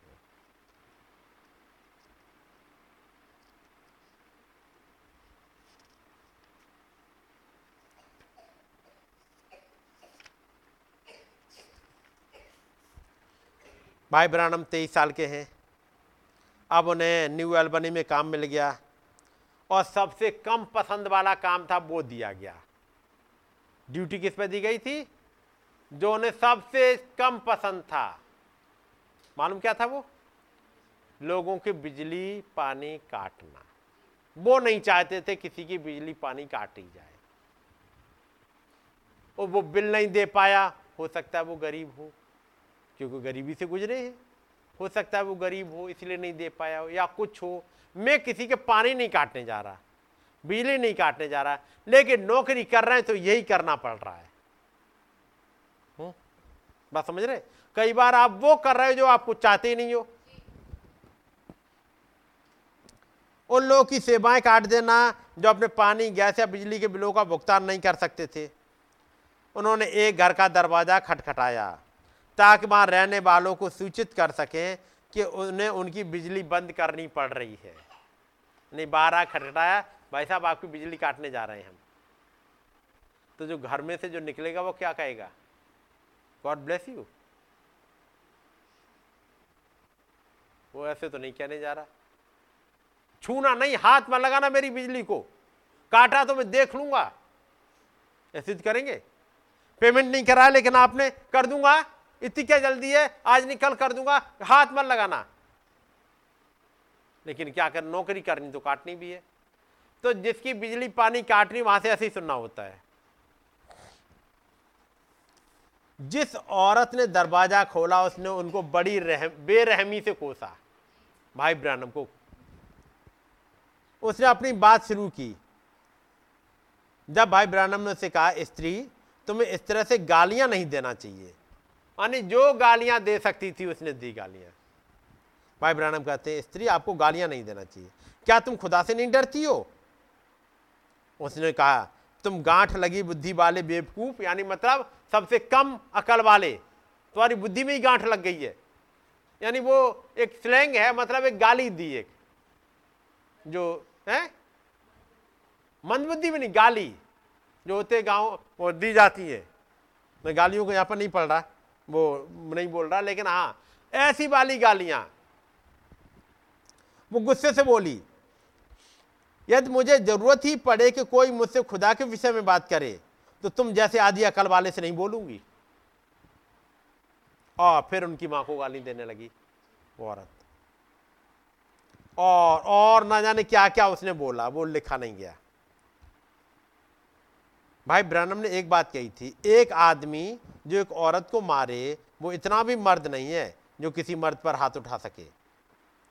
लेकिन वो औरत तो जिस हिसाब से उनकी माँ के भले चरित्र पर ऐसी सड़ी गंदगी उड़ेल रही थी, हो सकता है यदि वो अपना उसूल तोड़ देता। यदि यही घटना एक साल पहले हुई होती तो कम से कम उसने क्रोध से उबलते हुए उस पर वापस चिल्ला तो दिया होता। एक साल पहले ज़िंदगी में कुछ हो गया है। कह रहे एक साल पहले घटना घटी तो बता देते सब कुछ वो। नहीं तो गाली तो लौट के या पलट के जवाब तो दे ही देते। लेकिन एक साल पहले कुछ हुआ था। खुदा मिल गया था। अब उनके द्वारा की गई बेइज्जतियों का उन पर कोई असर नहीं पड़ा। जैसे पानी जूतों पर से चला जाता है, जिन पर की चर्बी मली गई हो और उसकी गाली गलौज बिल्ली के प्राणों को, मन को शांति से ढांके हुए थी। वो भेद ही नहीं पाई। उसने नम्रता से कहा, मैं आपके लिए प्रार्थना करूँगा, मैम, और वहाँ से चला गया। बिल्ली को ठीक तभी मालूम पड़ा कि उसमें बदलाव आ गया है। ये ये एक चीज़ पता लग गई, मैं शायद बदल गया मैं गाली भी नहीं दी मैंने। मेरे मुँह से निकली भी नहीं। एक जीवन बदल गया। और वो वास्तविक क्या असली है, ये स्थायी है। उनका अगला था एक और घर में, अब वहाँ पर जो लोग घर छोड़ के चले गए हैं, उनकी बिजली पानी बंद करे। यहाँ से गाली खा के गए। बोले नहीं कुछ। उन्होंने कहा, मैं जाके दुआ करूँगा तुम्हारे लिए। अब दूसरे घर में जा रहे हैं। वो घर खाली हो चुका था। इमारत खाली पड़ी थी। दरवाज़ा आध खुला था। और वो अंदर घुस गए। और प्रभु से प्रार्थना करने लगे और धन्यवाद चढ़ाने। इसमें कौन सी धन्यवाद की बात थी? जब एक स्त्री ने, जिसने दरवाज़ा खोला, गाली दी तो गए वो अपने कमरे में धन्यवाद चढ़ाने के लिए। किस बात का धन्यवाद चढ़ाएँगे? प्रभु, आपने मुझे पेशेंस को बनाए रखा। उसके लिए भी करेंगे दुआ? आप उस पर दया करना, प्रभु। ये एक उसका नेचर है जिसका नया जन्म हो गया है। यदि ये नेचर नहीं आया तो चेक करो ज़िंदगी में। ड्रामे हैं अभी भी। लेकिन यदि ये नेचर आया है ज़िंदगी में, ये ये नहीं एक बनाया, वो कुछ भी करती, कहती रहे, मैं नहीं कहूँगा। एक बनाया है। ये आया ही नहीं, उन्होंने कहा, अब मैं इसके लिए दुआ करूँगा। ये पता लगता है कि हाँ वास्तव में चेंज हो चुका है। और यदि ये वाली ज़िंदगी नहीं है तो अभी भी आपको सख्त ज़रूरत है। अभी भी सख्त ज़रूरत है एक नए जन्म की।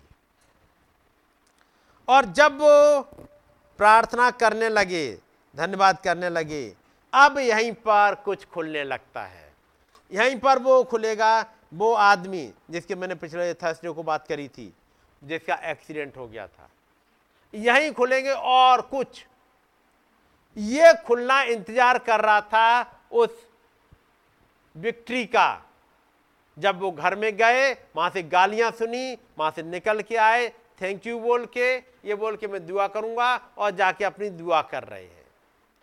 अब खुदाबंद तैयार हैं कुछ खोलने के लिए। सामर्थ है, दुआ करे और बीमार चंगा हो जाएगा। ये जिसका एक्सीडेंट हुआ, वो चंगा हो जाएगा। लेकिन हो कैसे? वो सामर्थ जो अंदर रख दी गई, जिसके लिए कहा गया कि जब तुम बड़े हो जाओगे, तुम्हें इस्तेमाल करा जाएगा। वो सामर्थ अंदर रख दी, लेकिन इस्तेमाल कैसे हो? जब खुदावन ने कहा, तुम्हें बुलाया और तुम नहीं गए। बुलाया गया, पहले से कुछ रखा गया है। वो कॉन्सियस और अनकॉन्सियस माइंड जुड़ा हुआ है, लेकिन एक्शन में कैसे आए? पहले पहचानो आप हो क्या?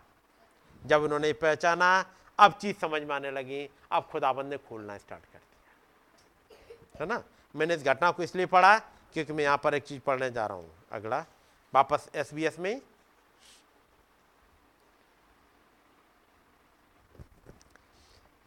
जिसकी तुम्हें ज़रूरत है यहाँ मैंने छोड़ा था, वही पढ़ रहा हूँ आगे। जिसकी तुम्हें ज़रूरत है, वो इस सामर्थ्य को इस्तेमाल कर पाने के लिए विश्वास की है। जिसकी तुम्हें ज़रूरत है, उस जीवन को नियंत्रित कर पाने की। एक्चुअली सामर्थ्य तो दे दी गई बहुत ज़्यादा है। सामर्थ्य इतनी दी गई है कि जब आपने एक्सीटर पे पैर रख दिया तो गाड़ी 150 किलोमीटर पर आवर भी भाग जाएगी।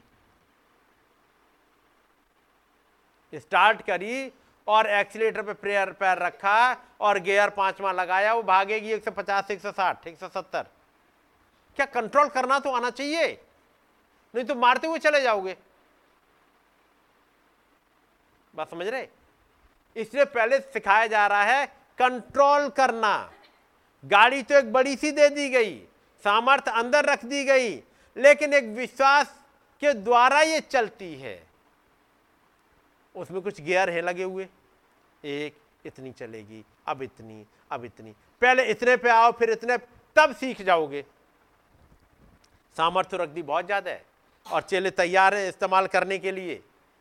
तो कंट्रोलर उनके साथ साथ चल रहा था। पढ़ा है? एक कंट्रोलर उनके साथ चल रहा था। नहीं, तुम पता नहीं कैसी आत्मा के हो। और जब, अब सामर्थ्य रख दी है, ये कुछ भी कर देंगे। तो फिर उनसे कहा गया, रुके रहना। जब तक वो कंट्रोलर ना आ जाए, तब तक यहाँ से बाहर ना जाना, क्योंकि तो उसको तुम कंट्रोल कर नहीं पाओगे। इतनी पावर है, जिधर को स्टेयरिंग मोड़ दी, उधर चली जाएगी। तब गड्ढे में पड़े देखोगे किसी दिन। किसी का एक्सीडेंट करके आ जाओगे, खुद घायल होके आ जाओगे, क्योंकि सामर्थ्य इतनी ज़्यादा है। एक कंट्रोलर चाहिए। और कंट्रोलर कैसे आया? अगला। जिसकी तुम्हें ज़रूरत है, वो है उस जीवन को नियंत्रित कर पाने की। ये नहीं कि चुगलखोर, बकबक करने वाले हों। तुम्हारे गुस्से को कैसे काबू करो? ये नहीं कि हर बार फूट पड़ो, जैसे ही कोई तुमसे उल्टी बात करे। जैसे ही किसी ने उल्टी बात करी आप तो फट पड़े। जैसे उस औरत ने कुछ कहा, फट पड़े। सामर्थ्य काम नहीं करेगी, क्योंकि एक ब्रेक लगा हुआ है। क्योंकि सामर्थ्य दी गई है, चंगाई की और तमाम की इस्तेमाल नहीं होगी, क्योंकि खुदाबंद दिखाएँगी नहीं आगे। कहाँ जाओगे तुम? यही नहीं बता रहा, जाओगे कहाँ तुम? लेकिन जैसे ही वो कंट्रोल करना सीख गए, जब एक औरत ने चिल्लाया, उन पर गालियाँ दी, वो गए और दुआ करी। खुदाबंद ने कुछ खोल दिया। जो खोला, उसको जाकर के उन्होंने अपने बॉस को बताया। बॉस अपने किसी रिलेटिव से मिलने, हॉस्पिटल गया और वहाँ उसने वैसा ही देखा। उनको बता के आ गया कि मेरे यहाँ एक लड़का काम करता है और वो आके सपना बता रहा, अपना कुछ ऐसा बता रहा था घटना। उसने आदमी ने कहा कि आप क्या उनसे कह दोगे, मेरे लिए दुआ करके जाए। तब भाई ब्रानम अपने दोस्त जॉन डी आर को लेके गए, उसके लिए दुआ करी और वो चंगा हो गया। मिस्टर मैरिड कहीं वो रुका हुआ था। चंगाई उसे चाहिए थी। चंगाई करने वाला पर्सन है, लेकिन कुछ सिखाया जाएगा। जो उन्होंने सीखा, अब प्रूव किया, अब उन्हें गुस्सा नहीं आ रहा। तब नबी कहते हैं, तुम्हारे गुस्से को कैसे काबू करो? ये नहीं कि हर बार फूट पड़ो।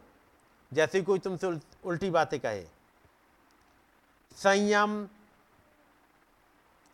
कैसे दयालुता के साथ उत्तर दिया जाए, जब तुमसे क्रोध के साथ बोला जाए? गुस्से के साथ बोला गया और वो दयालुता के साथ बात कर रहे हैं। मैं तुम्हारे लिए दुआ करूँगा। कोई कहेगा, तुम तो पवित्र से और मचाने वाले हो वहाँ नीचे। अब एकदम से कूद कर आस्ती ने सपेट लपेटते हुए बाहर ना निकल आओ। हमसे कहा कैसे तूने? ऐसे मत निकल आओ। ये सिखा रहे हैं। एक बिलीवर को आपको कहाँ पेशेंस रखना है? क्योंकि उस महान खुदाबंद ने बहुत ज़्यादा सामर्थ्य रख दी है। आप क्रिएशन कर सकते हो। सब कुछ कर सकते हो, लेकिन एक कंट्रोल रख दिया। देखा? बल्कि खुदाई प्रेम के साथ बात करो। संयम दया, क्या है ये? वो जैसे तुम होना चाहते हो। जब तुम पर चिड़चिड़ाहट उतारी जाए, चिड़चिड़ाहट उतर आए नहीं, उतारी जाए, कोई सामने वाला गुस्से से आग बबूला हो जाए, आपकी गलती नहीं है। आप अपनी ड्यूटी पे हो, भाई ब्रहणम अपने ड्यूटी पे थे। आप अपनी ड्यूटी पे हो, अगला अपना गुस्सा उतार रहा है। जब चिड़चिड़ाहट उतारी जाए तुम पलटकर मत चिड़ो एक नबी बोल रहा है जो इन अनुभवों से गुजरा है। उसी को अपना उदाहरण होने दो। ओ मेरे भैया, हम में से कई लोग तो शुरुआत से पहले ही गिर पड़ेंगे। किसी ने बोला, उसने एक बोला, तूने मुझे क्या समझा है क्या मुझे नहीं बोलना आता? क्या मेरे हाथ पैर नहीं है? और जाने क्या क्या हम में से कई लोग तो शुरुआत से पहले ही गिर पड़ेंगे, नहीं क्या? देखा। फिर हम अचंभित होते हैं कि खुदा अपनी कलीसिया में आश्चर्य, कर्म और सारी चीज़ों को करते हुए वो जो किया करता था, क्यों नहीं कर रहे हैं? खुदाबंद करते हो तो थे, लेकिन अपने यहाँ क्यों नहीं कर रहे? हमारे साथ क्यों नहीं हो रहा? पहले कंट्रोल सीखो। उन बचनों को प्रैक्टिस में लाना सीखो। ऐसी खुदाई ज़िंदगी जियो कि जब तुम खुदा से कुछ मांगो तो तुम जान जाओ। हमें खुदा में भरोसा हो भी हम जानते हैं कि हम उसकी आज्ञाओं को माने तो वो हमें किसी भी भली वस्तु से वंचित ना होने देगा। यदि हम उसके साथ चलते रहें, खुदा हमारे साथ चल रहे हैं। ये उस तीसरे खिंचाव में पहुँच रहा है। ये चीज़ें थर्ड पुल की तरफ़ जा रही हैं। अच्छा इनसे थर्ड पुल होगा। जी स्टार्टिंग तो यहीं से चलेगी। अच्छा ठीक है। यदि मैं गुस्सा ना करूँ तो क्या होगा? मैं कहूँगा थर्ड पुल की तरफ़ जाओगे। यदि मैं अपने बचन, जीवन को ऐसे सुधारूं, नबी ने बताया है, आप थर्ड पुल की तरफ़ चलोगे। खुदावंत खोलते जाएँगे। एक हिस्सा, दूसरा हिस्सा टेंट विजन की तरफ़ भी आपको लेके जाएँगे। वो इस तीसरे खिंचाव में पहुँच रहा है। मैं इसका विश्वास कर रहा हूँ। मैं कुछ कार्यान्वित, क्रियान्वित कर रहा हूँ। ये इस विश्वास की चिंगारी को लेकर फिर से वापस लौट रहा है, ताकि शुरुआत करे। और अंदर आ रहा है कि विश्वास को उठाकर एक ऐसे स्तर पर पहुँचा दे जो आपने पहले महसूस नहीं किया है। एक विश्वास नहीं, बल्कि एक सिद्ध विश्वास। एक यहाँ अंदर निर्मित होता हुआ, और देखिए, एक सिद्ध विश्वास, खुदा को एक सिद्ध हृदय के साथ, एक सिद्ध वायदे को निभाते हुए, अपने सिद्ध वचन से, जो कि एक दो दो, एक दोधारी तलवार से भी अधिक तेज और पहना है, और हृदय के विचारों को दूरी से जान लेता है। क्या हम सिद्धता अब हम सिद्धता में पहुँच रहे हैं? क्योंकि लोगों को रैप्चर के लिए इस तक पहुँचना है। रैप्चर चाहिए तो इन वाले हालात से गुजरना होगा। आपको पता करना पड़ेगा खुदावंद ने आपके अंदर आ, क्या क्या रखा है। उसने सामर्थ्य रख दी है। एक कंट्रोलर रखा है विश्वास। यही है जो इस वक्त इसे रोके हुए है। इंतज़ार कर रहा है कलिसिया को सिद्ध रैप्चर के विश्वास में पहुँच सके। मैं इसका इंतज़ार कर रहा हूँ। इसका मतलब मेरे लिए बहुत हिलाया जाना है। इसके बहुत मायने हैं आपके लिए। लेकिन हम लोग एक साथ खुदा के अनुग्रह से वहाँ पहुँच जाएँगे। यहीं तक पढ़ूँगा और याद रखिएगा जो चीज़ें रखी हैं इसको आ, ये मैसेज आपके पास है एसबीएस है। इसको पढ़िएगा मनन करिएगा कि नबी कहना क्या चाहते हैं? कैसे ज़िंदगी में आएगा आइए दुआ करेंगे। खुदावंद प्रभु यीशु मसीह, एक बार फिर से अपनी निगाहों को आपकी तरफ़ उठाते हैं। प्रभु, जबकि आपने वो सामर्थ्य तो हमारे अंदर रख दी है, प्रभु मदद करेगा उस स्पार्क की, उस फेथ की, जो आ जाए और एक डायनामिक्स को ले आए कि कलीसिया उड़ के एक रैप्चर में चली जाए। ये झुंड चला जाए आपके साथ। प्यारे प्रभु, आप ही खींच लीजिएगा, आप ही संभालिएगा। आपकी ही मर्ज़ी पूरी हो। प्रभु, हमारी समझों को हमसे दूर कर दीजिएगा और अपनी पवित्र आत्मा से हमें भर दीजिएगा। ताकि प्रभु, आपके भेद हमारी ज़िंदगी में पूरी होने पाएँ जो आपने हमारे लिए रखा है, उसे हम समझ पाएँ और आपके चलाए चल सकें। प्रभु, एक बार फिर से सारा आदर, सारी महिमा आपको ही देते हैं और आपका अनुग्रह बहुत ऐसे चाहते हैं। प्रभु यीशु मसीह के नाम में आमें आए हमारे पिता, आप जो आसमान में हैं, आपका नाम पाक माना जाए, आपकी बादशाहता है आपकी मर्ज़ी जैसे आसमान में पूरी होती है, ज़मीन पर भी हो। हमारी रोज़ की रोटी आज हम वक्त दें और जिस प्रकार से हम अपने कसबाड़ों को माफ़ करते हैं, हमारे कसबे को माफ़ करें। हमें आजमाइश ना पड़ने दें, बल्कि बुराई से बचाएँ, क्योंकि बादशाहत कुदरत और जलाल हमेशा आपका ही